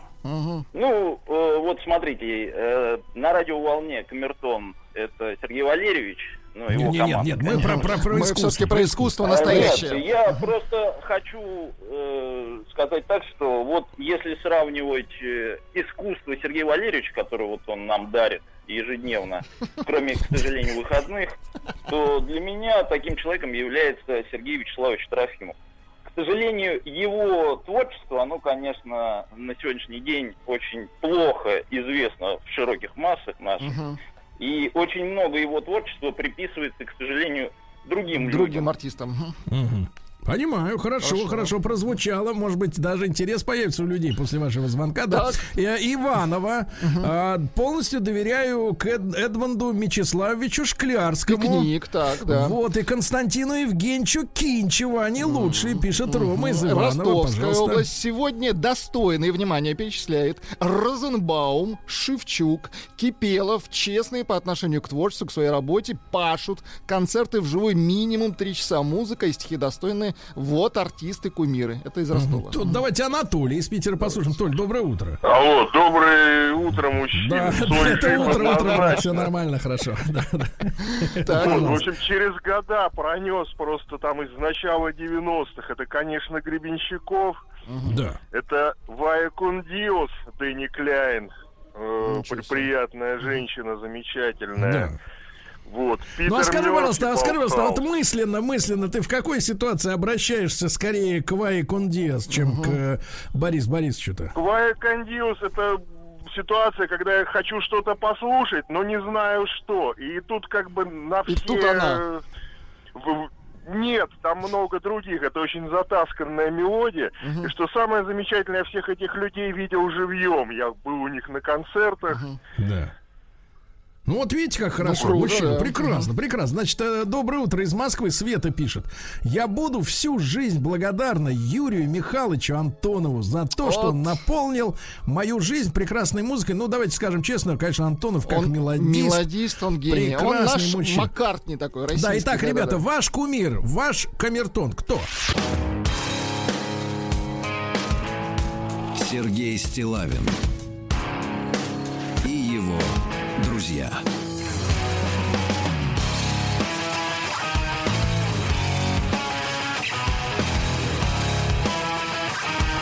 Рок вторник. Рок вторник. Итак, э, кумиры, на которых э, хочется равняться, э, которым прислушиваешься, когда тебе и хорошо, и плохо. Ну, в общем, авторитет, да, такой в- из мира искусства. Егор Летов, большой поэт, а из Питера другая версия. А на мой взгляд, это Высоцкий, который всегда актуален. Как, как без Владимира Семеновича. Московская область. Слушаю Led Zeppelin, Pink Floyd лет с 14. До сих пор не отпускает, представляете?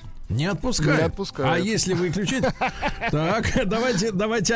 Олеся, к сожалению, девочка сорвалась. Но Олеся, перезвони, детка, очень важно из женское. Омской области. Доброе утро, Сергей. А, э, ранее, господи, как так, кто так пишет? Цой жив. Э, э, то, что читаю, то, что можно прочитать. Цой жив. э, жив Так. мой плейлист. Это кино Бутусов Тальков. Все остальное непонятно. Так, э, Лина замирает от мелодии Алексея Рыбникова. Ничего естественно, Ну, Рыбников гениальный, да, Конечно, тоже. конечно. Давайте Рому послушаем из Москвы. Роман, доброе утро. Э, Доброе утро. Да, любой, пожалуйста. человек, любой человек, когда умрет, естественно, это жалко. Но как артист Цой для меня ну, не очень понятен. У меня есть другие кумиры. Это Серега, Ронда, Крематорий, Малежик, Марина Хлебникова, разные Вия и группа Зодчи. вот Ничего такие себе. мои музыкальные э, пристрастия, и эти люди, я думаю, как и мои родственники, когда уйдут в мир иной, они будут в моем сердце навсегда. Спасибо. Спасибо, Виктория мужчина, спасибо пела, да, большое. одно время. Да, БГ наш наставник и гуру пишут из Кемерово.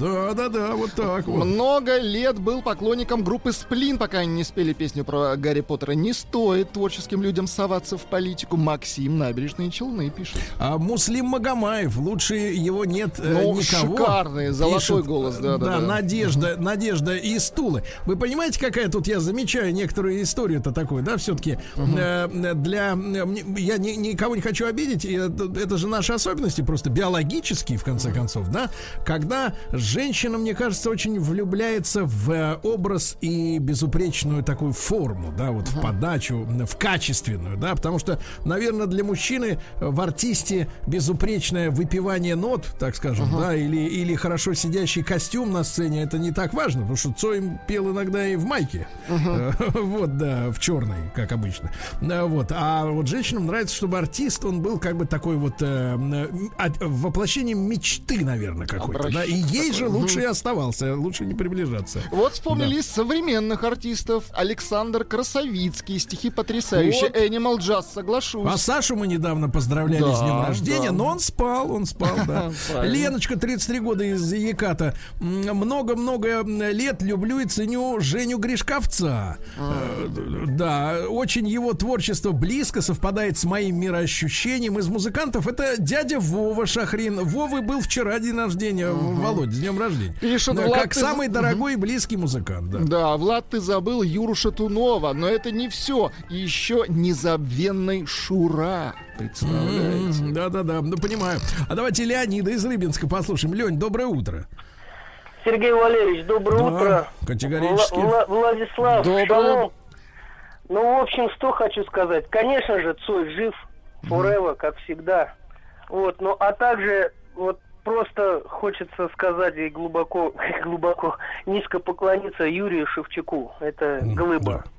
Вот, но вот сейчас, которые люди ушли, мне не хватает, конечно, Сергея Леонидовича Даренко. У меня утром начиналось всегда с его эфира, и потом переключался на вас.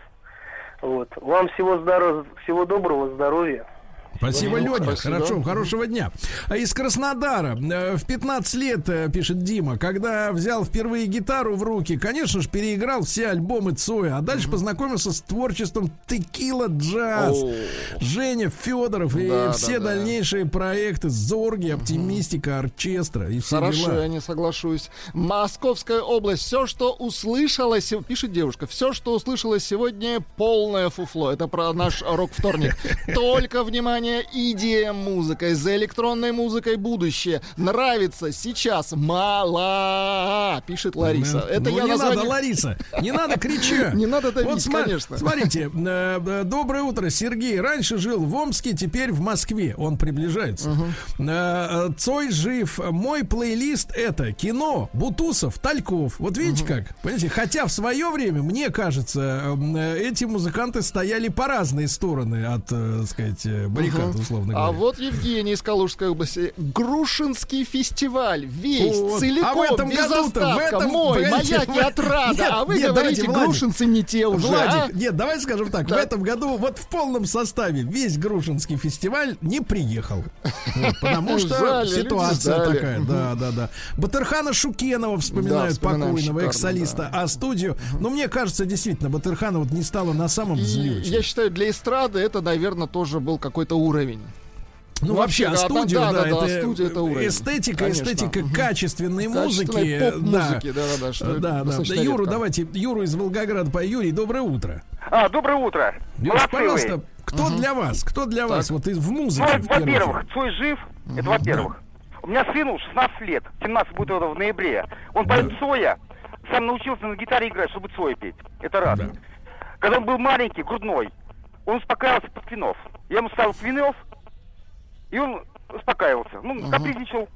Потом перфлотом поставил, стена. Он Да. боялся поначалу. Сейчас ему 16 лет, он английский уже знает. Он говорит, а мне перфлот очень нравится. Сейчас говорит. Видишь, как ты мальчика-то зазомбировал с детства. Да, Юра. ДДТ, Алису, Да. машину времени.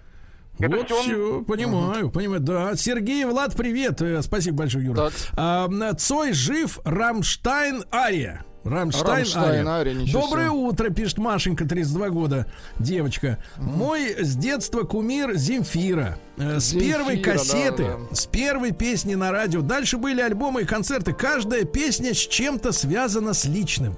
А помнишь, Владик, все твои трещинки? а? Очень красиво. Нет, первый альбом самый Хорошо. шикарный. Олесю, давайте успеем. Она Давайте, вернулась. по-быстрому. Олесенька, доброе утро. Доброе утро, да, уважаемые ведущие. Очень рада, что я с вами общаюсь. Олеся, очень мало А, времени. Мой. Кто? да, ответ на ваш вопрос. Ц- Цой, естественно, жив. Так. Вот. И мой кумир с момента ее появления, это вот тоже уважаемая Земфира Талгатовна Земфир. Рамазанова. Хорошо, Очень хорошо, хорошо. отлично. Значит, 76 целых и 29 сотых ответили. Цой жив. Очень так и запишем.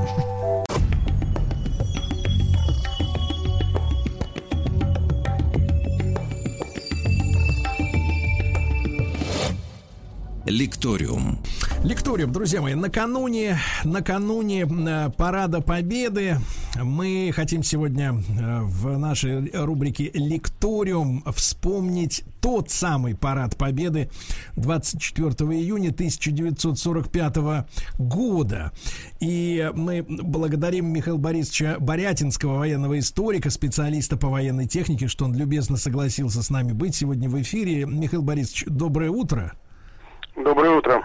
Да, спасибо еще раз огромное вам. Михаил Борисович, ну, э, тема э, очень интересная, большая, не знаю, уложимся ли, ли мы в час, э, но вот хотелось бы послушать ваш, да, рассказ и начать с того, как вообще было принято решение проводить этот парад, почему, возможно, была какая-то дополнительная причина, да, кроме понятных там всем, всем и каждому, и как возникла эта дата 24 июня.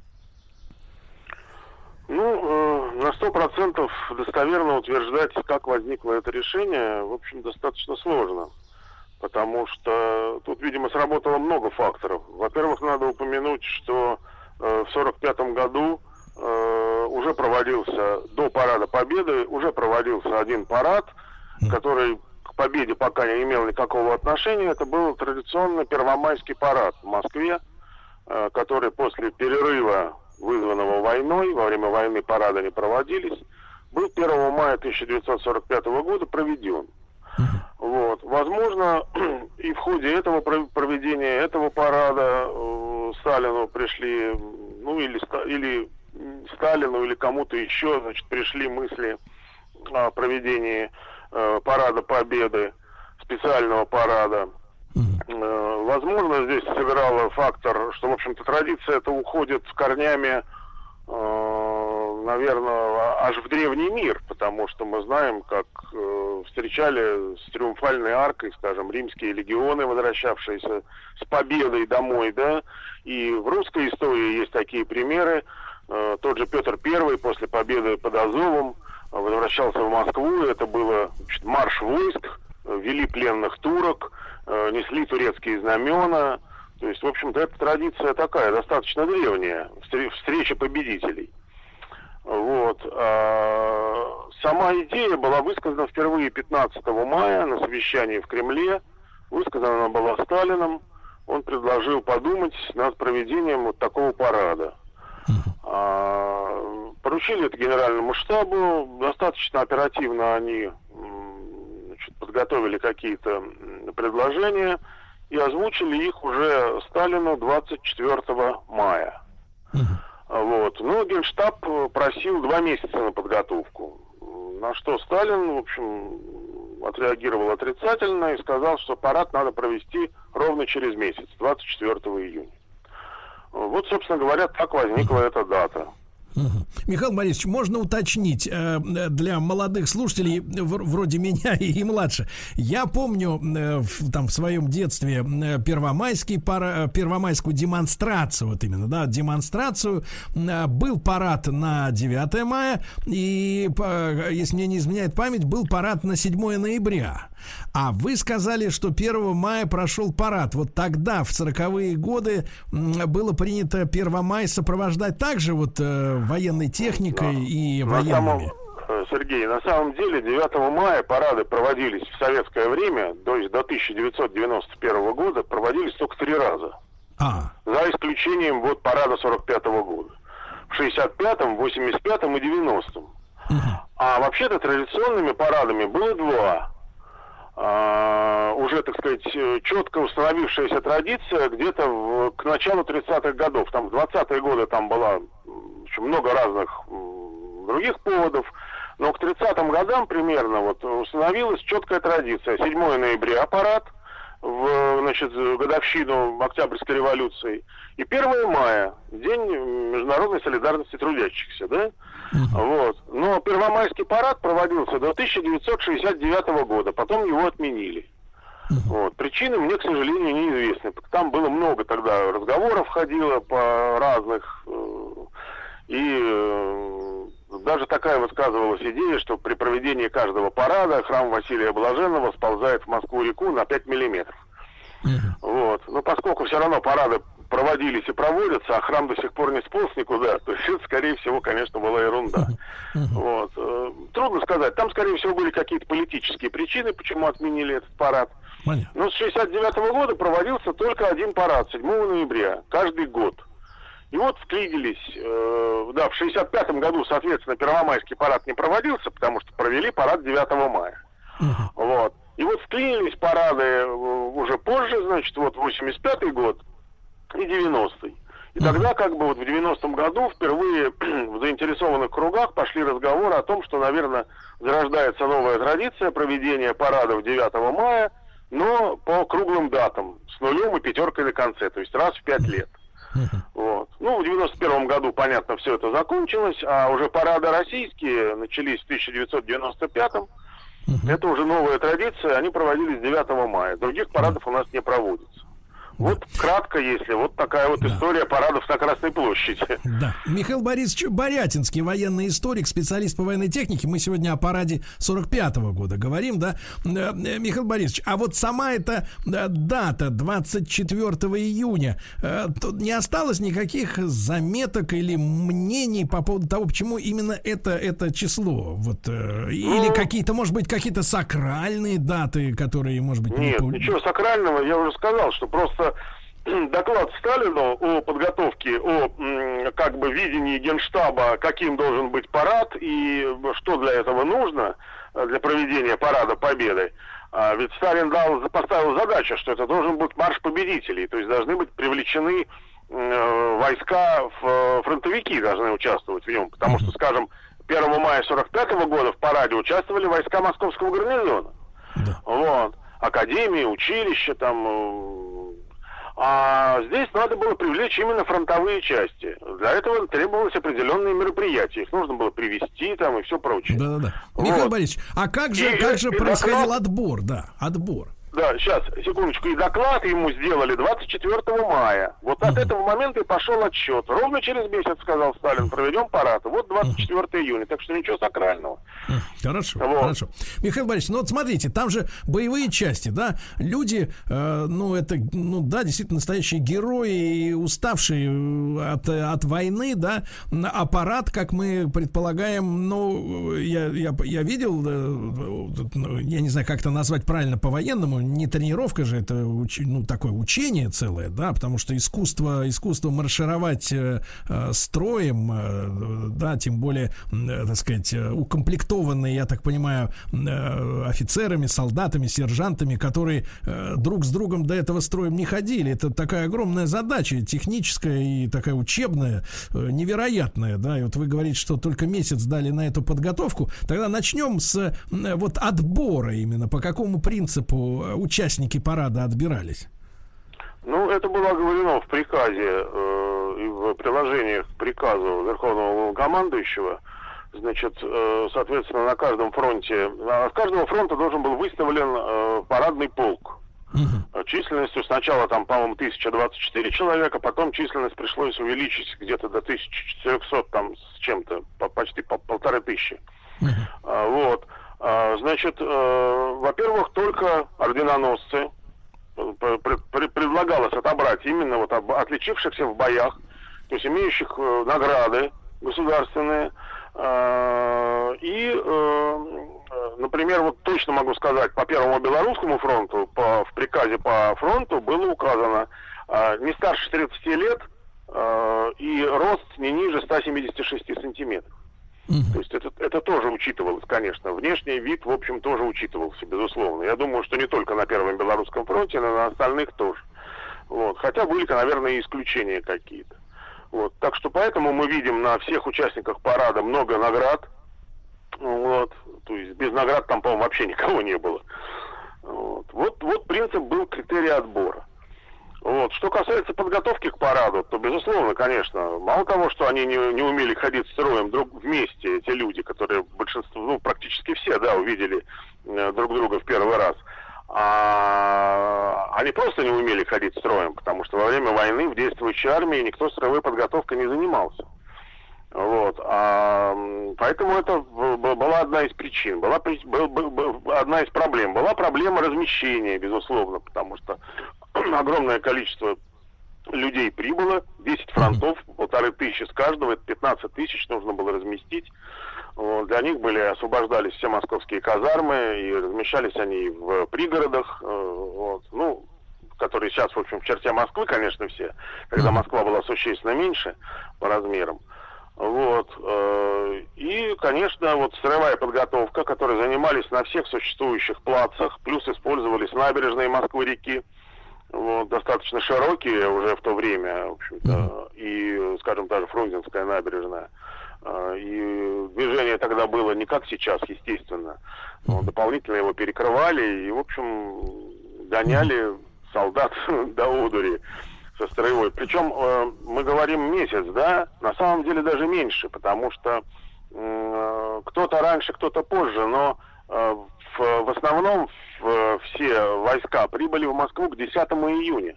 Только? Только. Да, то есть у них оставалось по большому счету две недели.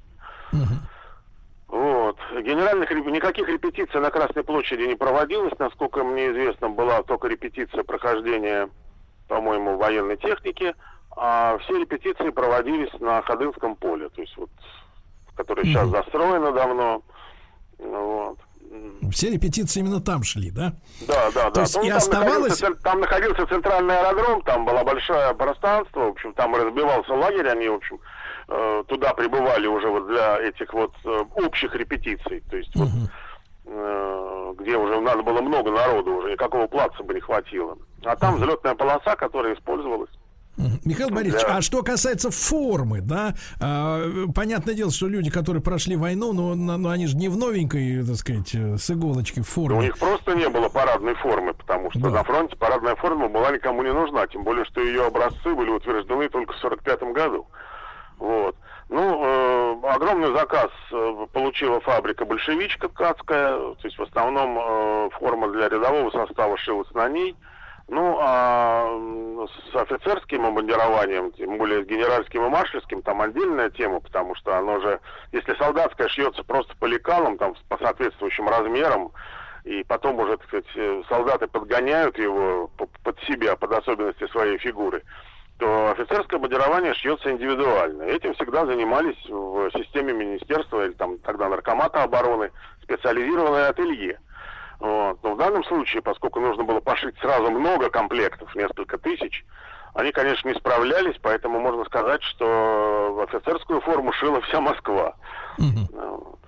Михаил Борисович, а несколько слов о самой форме. Вот установлены эти образцы, они, э, мы же понимаем, что Красная Армия начала, начинала воевать в одной форме, да, потом, соответственно, вернулись погоны, э, да, к офицерам. Вот э, эта форма, в которой мы видим э, на фотографиях, на кадрах хроники офицеров, э, в каком году эта форма вернулась? Ой, ну вот это честно сказать, точно вам не смогу, потому что как-то по форме я не, не очень владею информацией, но, по-моему, это 45-й год. То есть вот в первый раз эта форма парадная была продемонстрирована как раз 1 мая 45-го года. Ага, они были на, на Первомайском параде уже показаны. Ну, собственно, вот парад э, Победы, он, или как он тогда назывался в документах, парад Победа, в кавычках, вот, а, он, собственно, состоял как бы вот из двух компонентов. Первым компонентом это были вот э, именно марш фронтовиков, марш э, фронтовых колонн, да, а вторая компонента это были опять-таки войска московского гарнизона, э, значит, которые участвовали уже в параде 1 мая. То есть это облегчало подготовку. То есть, собственно, подготовкой занимались только с фронтовиками. Потому что все остальные участники парада, они вот только совсем недавно по Красной площади уже прошли. Вот. Поэтому А, в этом Михаил- плане, в этом плане было проще с, в эту- с ними. Михаил Борисович, а техника, техника военная, она э, ее тоже э, вот э, пригнали эшелонами с, с фронта, или это была та техника, Нет, которая... нет, это все, все, все парадные эти сводные полки и бригады с техникой, все было сформировано из наличия московского гарнизона, московского военного округа. то есть, это, никто, это никто с фронта не гнал, конечно, это ни к чему было совершенно. Техника была, в принципе, вся та же, которая принимала участие в Великой Отечественной войне. Михаил Борисович, ну вот э, успеем пару слов, наверное, только сказать перед выпуском новостей, новостей спорта середины часа, как у нас по традиции заведено, но вопрос о том, кто будет принимать парад, да, э, вот э, каким-то особым образом решался, или естественным, или были, это, как, как говорится, варианты? Ну, есть как бы такая, в общем-то, не то чтобы версия, а, в общем, общепринятая такая, как бы, история. Никто, никто ее, в принципе, не оспаривает, что Сталин предложил Жукову и Рокоссовскому принимать, э, командовать, соответственно, и принимать парад. Э, На что Жуков э, возразил, что должен при- принимать парад должен Сталин. Ну и Сталин ответил, что он уже стар принимать парады.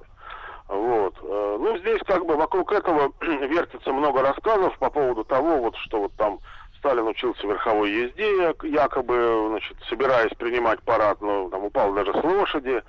Ну, мне, честно говоря, кажется, что это, в общем, из э, серии легенд, потому что Сталин э, не умел ездить верхом. Научиться за месяц ездить верхом так, чтобы не выглядеть смешно на фоне э, кавалеристов, там, Жукова или Рокоссовского, и в глазах участников парада, а тогда толк в верховой езде понимало значительно больше людей, чем сейчас. А, Ну, ну, он все-таки Сталин умный человек был, он прекрасно понимал, что это совершенно не нужно. Вот. Это будет просто глупо выглядеть. Поэтому я думаю, что вопрос с э, его участием вот, в принятии парада им самим даже не рассматривался.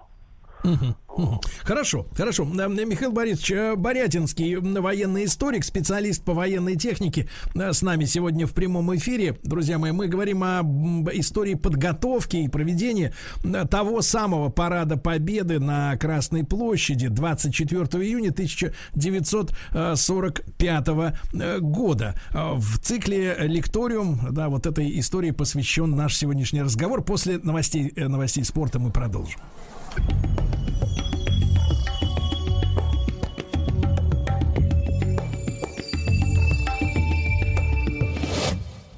Лекториум.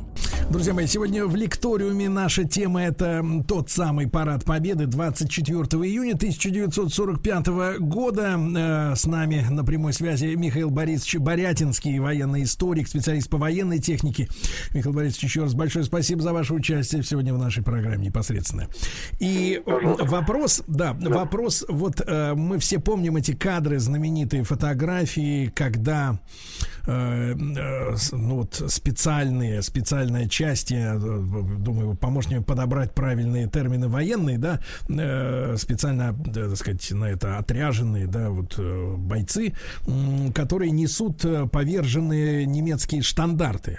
Вот и- историю с, с этим сожжением, да, вот э, германских символов, символов германской армии, э, как появилась вот эта идея та- та- вот такое произвести на Красной площади? Ну, опять-таки, в общем-то, традиция восходит достаточно далеко. Это называется унижение вражеских знамен. И происходит, происходило оно, оно по-разному. В каких-то случаях бросали под ноги победителям, в каких-то случаях склоняли перед победителями. А, ну, есть вот э, такая версия, что э, вот это вот э, действие, да, вот, вот это вот унижения вражеских знамен на Красной площади, э, Сталину подсказал академик Торле. Ну, насколько это верно, э, мне сказать сложно. Э, не могу сказать, так сказать. Э, ну, факт остается фактом. Э, в общем-то, 200 человек вынесли 200 э, различных немецких знамен и швырнули их э, под ножки мавзолея. Ну, э, с, с этим с этим действием э, связан, э, связано несколько легенд. Самая распространенная из них, во-первых, о том, что якобы все бойцы этого подразделения э, были в перчатках, чтобы не осквернять свои руки э, прикосновением к вражеским знаменам. А, потом э, второе, вторая, значит, как бы пункт, что бросали на специальный деревянный помост, чтобы уже не осквернять знаменами Красную площадь. И третье, это то, что все эти знамена и перчатки заодно вместе с ними, и помосты после, э, после Парада Победы были сожжены. Вот. Э, На самом деле, на самом деле это, в общем-то, все не соответствует действительности, потому что, во-первых, в перчатках были все военнослужащие Красной Армии, которые принимали участие в параде. Во-вторых, никаких деревянных помостов не было, и это хорошо очень видно на кадрах хроники. Ну и, наконец, никто эти знамена потом не сжигал. Они большей частью поступили в э, музей Советской Армии. Э, Часть какая-то еще осела в каких-то других музеях. Вот, в экспозиции, современной экспозиции музея, Центрального музея вооруженных сил, эти, часть этих знамен можно увидеть. Так что вот, как бы. А откуда, как вы думаете, взялись эти вот эти версии? Почему, почему они появились? Ну, понимаете, в чем дело? Любое э, событие всегда, в общем-то, обрастает, тем более такое значимое, как Парад Победы, э, всегда обрастает э, множеством легенд и мифов. Поэтому тут, в общем, это неудивительно само по себе. Вот. Тем, А, более, вот- тем более, действительно, такой, это я бы сказал бы, что вот это вот этот момент был в какой-то степени даже кульминацией вот такой вот, очень эмоциональный. Так что Михаил Борисович, а вот эти 200, 200 наших воинов, а они как-то э, совсем по особенному принципу были отобраны? Нет, абсолютно не по-особенному. Это были 200 бойцов московского гарнизона, которых, в общем, как бы особо, особо никто не отбирал. Ни по какому принципу. Ну, опять-таки, принцип один, чтобы это внешне смотрелось, то есть примерно одного роста. А, Михаил Борисович, а вот эти сами штандарты и знамена, они специальным целевым образом собирались воедино, да? Потому что, я же так понимаю, они были в разное время захвачены у врага. Ну, тут вообще интересная история. Э, Дело в том, что, собственно, захваченных вот в ходе боевых действий знамен немецких было крайне мало. Потому что, ну, у них была немножко другая система в этом отношении по сравнению вот с нашей, э, с Красной Армией. Э, которая, покидая, скажем, место своей постоянно, ну, скажем, какая-то дивизия там дислоцируется в, на Урале, да? Вот. В ней как минимум э, с десяток знамен в составе этой дивизии. Во-первых, дивизионное знамя, полковые знамена. Вот. Знамена каких-то отдельных частей, которые включены, пусть даже не полков, допустим, отдельные батальоны или отдельный дивизион, который включен в... Это уже воинская часть, у нее должно быть знамя. И она со всеми этими знаменами отбывает на фронт. И они находятся вместе с ней э, в действующей армии. У немцев было иначе. У них была система запасных полков, То есть территориальная система комплектования была личным составом э, армии, поэтому, скажем, дивизия, отбывая из Германии на фронт, оставляла на месте своей постоянной дислокации запасной полк. Вот, вместе, со, вместе со своим знаменем. Вот, поэтому на фронт знамена, в общем-то, не попадали. А, это во-первых. Во-вторых, значит, то, что касается вот знамен, собственно, которые принимали э, ну, участие в какой-то степени да, в параде Победы, э, то было специально в приказе отмечено, э, чтобы были собраны все знамена по максимуму, немецкие, и привезены в Москву. Вот. В основном они были собраны в хранилищах Берлина и Дрездена. Ну, Дрезден, я так понимаю, э, значительно, в значительной степени помог в этом отношении Дрезденский военный музей, который там находился, по-моему, с 18 века. Вот, потому что часть знамен, которые были брошены, это были еще кайзеровские знамена.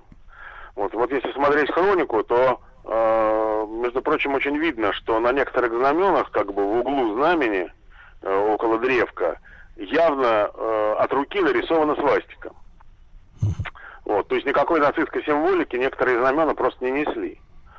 Вот. вот получается, получается, что это такая символическая, э, символическое унижение знамен и, э, так сказать, зачинателей Первой мировой войны произошло. Ну, да? в общем, в какой-то степени да. То есть порядка 25 знамен были еще кайзеровские. Угу. А, а основная масса знамен, кстати, были знамена кавалерийских частей. Там даже есть эскадронные знамена, такие вот небольшого формата знамена. Это как раз вот эскадронные а, довольно много. Почему-то кавалерия, значит, у немцев были введены, там ведь в чем еще суть, что в 1935 году а, были в вермахте введены новые знамена, но их далеко не все части и соединения успели получить до начала Второй мировой войны, а потом, в общем, этим уже никто не занимался. То есть многих соединений частей знамен не было в принципе.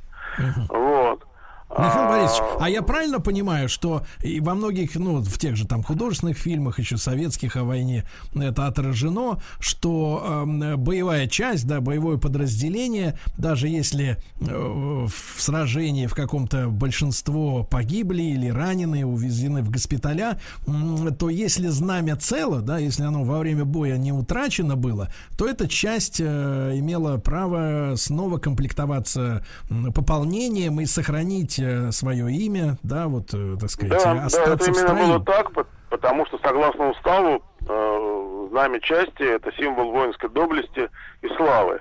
И утрата знамени, как правило, вела за собой э, расформирование части. Если знамя сохранено, несмотря на потери, часть или соединения, как правило, сохранялись и просто пополнялись личным составом угу. продолжали боевые действия. То есть в германской армии вообще не было таких вот... В германской армии, да, как-то такой традиции особо не было. У них как-то с этим было... Угу. Ну, одну ту шестую армию Паулюса, да, которая была разгромлена на Волге, они восстанавливали дважды после этого.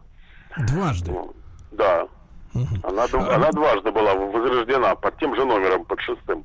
Михаил Борисович Борятинский, военный историк, специалист по военной технике. Михаил Борисович, а может быть несколько слов о тех машинах, да, тоже, которые приняли участие в том параде Победы. Вот э, э, что увидели, что увидели, да, э, так сказать, с трибун люди? Ну, в принципе, каких-то там изюминок особых, каких-то новинок э, на параде не было. Была представлена, в принципе, вся практически боевая техника вся гамма, ну, почти вся гамма, да, боевой техники, которая угу. состояла на вооружении Красной Армии э, на конец войны. Угу. Вот, то есть были, значит, танки Т-34-85, причем в огнеметном варианте бригада прошла. Вот, тяжелые танки ИС-2, э, все, все типы самоходных артиллерийских установок, от легких Су-76 до тяжелых ИСУ-152, э, все виды артиллерии, э, Михаил Борисович, а вот этот, не...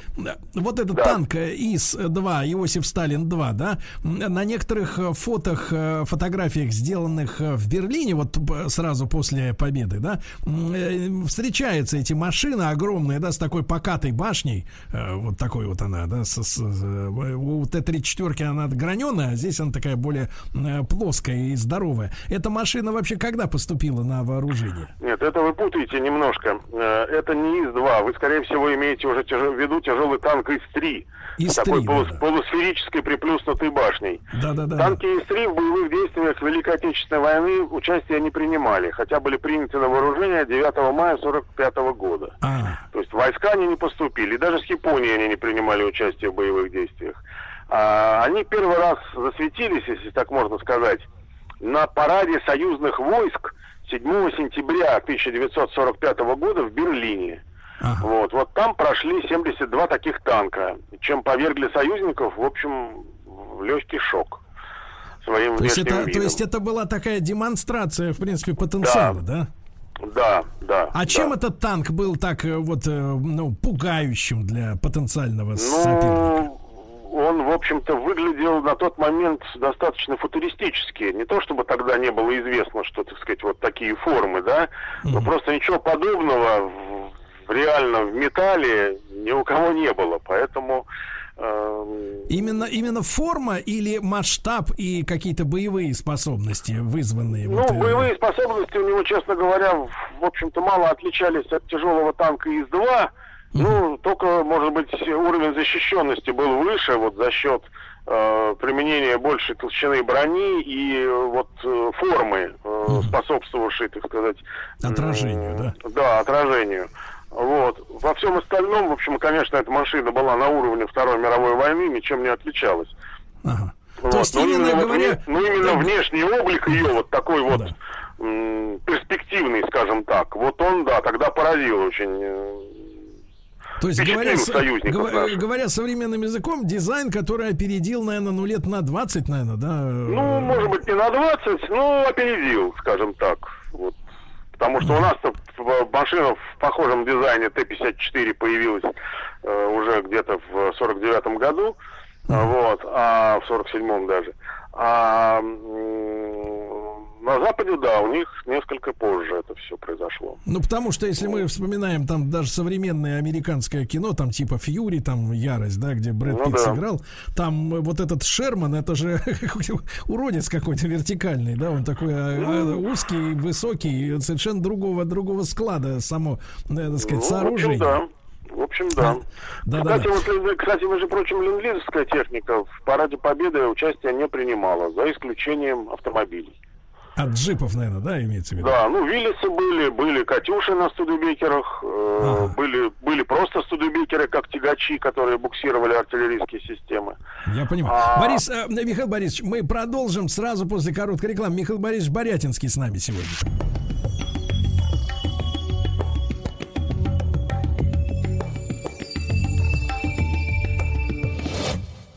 Лекториум.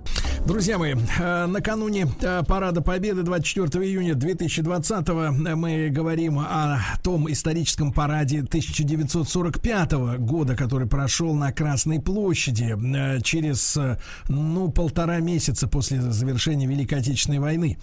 А мы сегодня говорим с Михаилом Борисовичем Борятинским, военным историком, специалистом по военной технике. И, Михаил Борисович, я так понимаю, э, я так понимаю, что погода внесла очень серьезные коррективы в э, то, что планировали э, на тот день, правильно? Ну, в общем, да, коррективы заключались в том, что просто был отменен воздушный парад. Вот. Но здесь надо сказать, что, конечно, он несколько убавил, э, так сказать, торжественности событию, но с точки зрения зрелища, скажем так, если говорить уж с этой точки зрения, москвичи мало что потеряли, потому что 1 мая 1945 года воздушный парад был. Вот. А, так что тут как бы... ну, вот. Ну, Ну, вот, вот этот, пожалуй, вот это, пожалуй, это единственное, что, в общем, и отменена была демонстрация в связи с дождем. Но вот мне кажется, вот этот сильный ливень, он наоборот как-то усилил впечатление, потому что, в общем-то, помимо гордости была большая скорбь, мне кажется, у людей, да, э, в сердцах и в, так в душах. и вот Думаю, эти... думаю, да, думаю, да.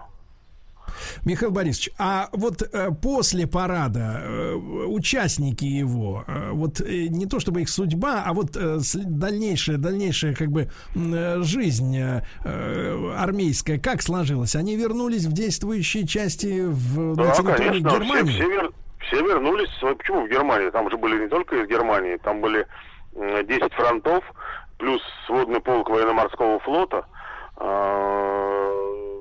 А, Причем два фронта были на тот момент уже не действующими, а, Карельский и Ленинградский. А, То есть все вернулись в свои части, они же были временно откомандированы. как бы. Причем, поскольку это были э, военнослужащие еще, так сказать, такого возраста, в осно- в основной своей массе э, до 30 лет, э, то, в общем, многие из них служили еще достаточно долго, потому что ведь в 45 году мобилизацию объявили в первую очередь для военнослужащих старших возрастов.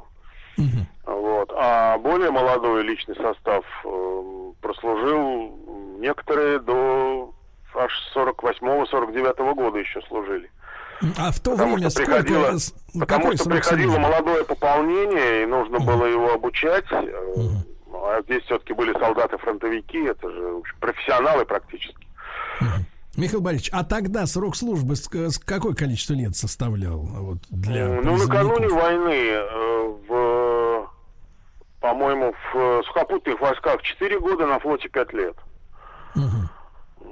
Потому что я читал воспоминания, когда человек э, мог быть призван э, еще в финскую компанию, да, и демобилизовался чуть ли не там в 46-м Нет, году. ну здесь надо понимать, нет, здесь это не совсем верно. Дело в том, что во время боевых действий там совсем другой срок э, идет, совсем иначе. То есть они, по идее, если говорить о вот ну, скажем, вот, строгом соблюдении, да, то их должны были демобилизовать еще в ходе войны. Но на самом деле это естественно, что во время войны этого никто делать не будет. А после войны просто как бы были, были, был приказ, и людей задерживали э, вот, на, на службе. Михаил Борисович, вот а по возрасту, по возрасту, вот э, когда мы смотрим те же там, э, они сражались за родину кадры, да, мы видим очень взрослых людей, э, и особенно сегодня вот на фоне э, торжествующего, ну я имею в виду в целом в мире, в обществе гламура, когда принято молодиться до пенсии, да, и, и выглядеть, выглядеть на 25, даже в 50, ну как бы, а иначе как-то не, не прикольно. Вот, а, а люди очень взрослые, очень зрелые в кадре, да, обычно. Э, Вот, э, вот костяк нашей армии, вот этих профессионалов, о которых вы говорите, в принципе, вот на параде участвовали до 30 лет, а вот в целом, вот э, получается, армия победителей, сколько было лет в основном нашим, нашей, в нашей армии? Ну, я думаю, что где-то средний возраст был где-то в районе, да, 30 лет, наверное. Потому что, ну, как сказать, ну, здесь очень сложно сказать, честно говоря, по внешнему виду. Дело в том, что тогда люди взрослели раньше. Да. Вот, значительно, потому что жизнь была тяжелее, чем сейчас. Вот. И э, сейчас мы можем видеть там и в 20, в 25, и в 30 гламурных мальчиков, которые там это самое вот, выглядят так же, как, скажем, в 30-е годы выглядел 15-летний пацан уже, который вкалывал с 9 лет, понимаете? вот. Поэтому м, раньше взрослели люди значительно, и по внешнему виду очень сложно сказать, сколько лет человеку. Вот. Но вопрос в том, что действительно вот демобилизованы были в 45-м в первую очередь. Вот если вы даже посмотрите хронику э, вот в белорусский вокзал, вот, да, встреча, первые эшелоны приходят, то вы увидите, что там в основном э, солдаты старших возрастов. Вот. Уже, так сказать, такие вот, э, ну, не пожилые, может быть, люди, да, но в возрасте уже э, мужчины. Вот. А молодежь оставляли. Оставили, потому что нельзя было, во-первых, демобилизовать всю армию сразу. Ну, конечно. Поскольку, как мы знаем, у нас отношения с союзниками резко испортились уже в 1946 году. После знаменитой фултонской речи Черчилля, да? Да, да, да. Вот. И началась холодная война. Поэтому о демобилизации, так сказать, особенно вот э, тех войск, которые находились в Европе, э, ну, Речи это не было просто, не просто, не, просто несерьезно. Да. Вот. А, А, молодое Михаил Борисович- пополнение, призывы уже, которые были э, послевоенные, надо было обучать.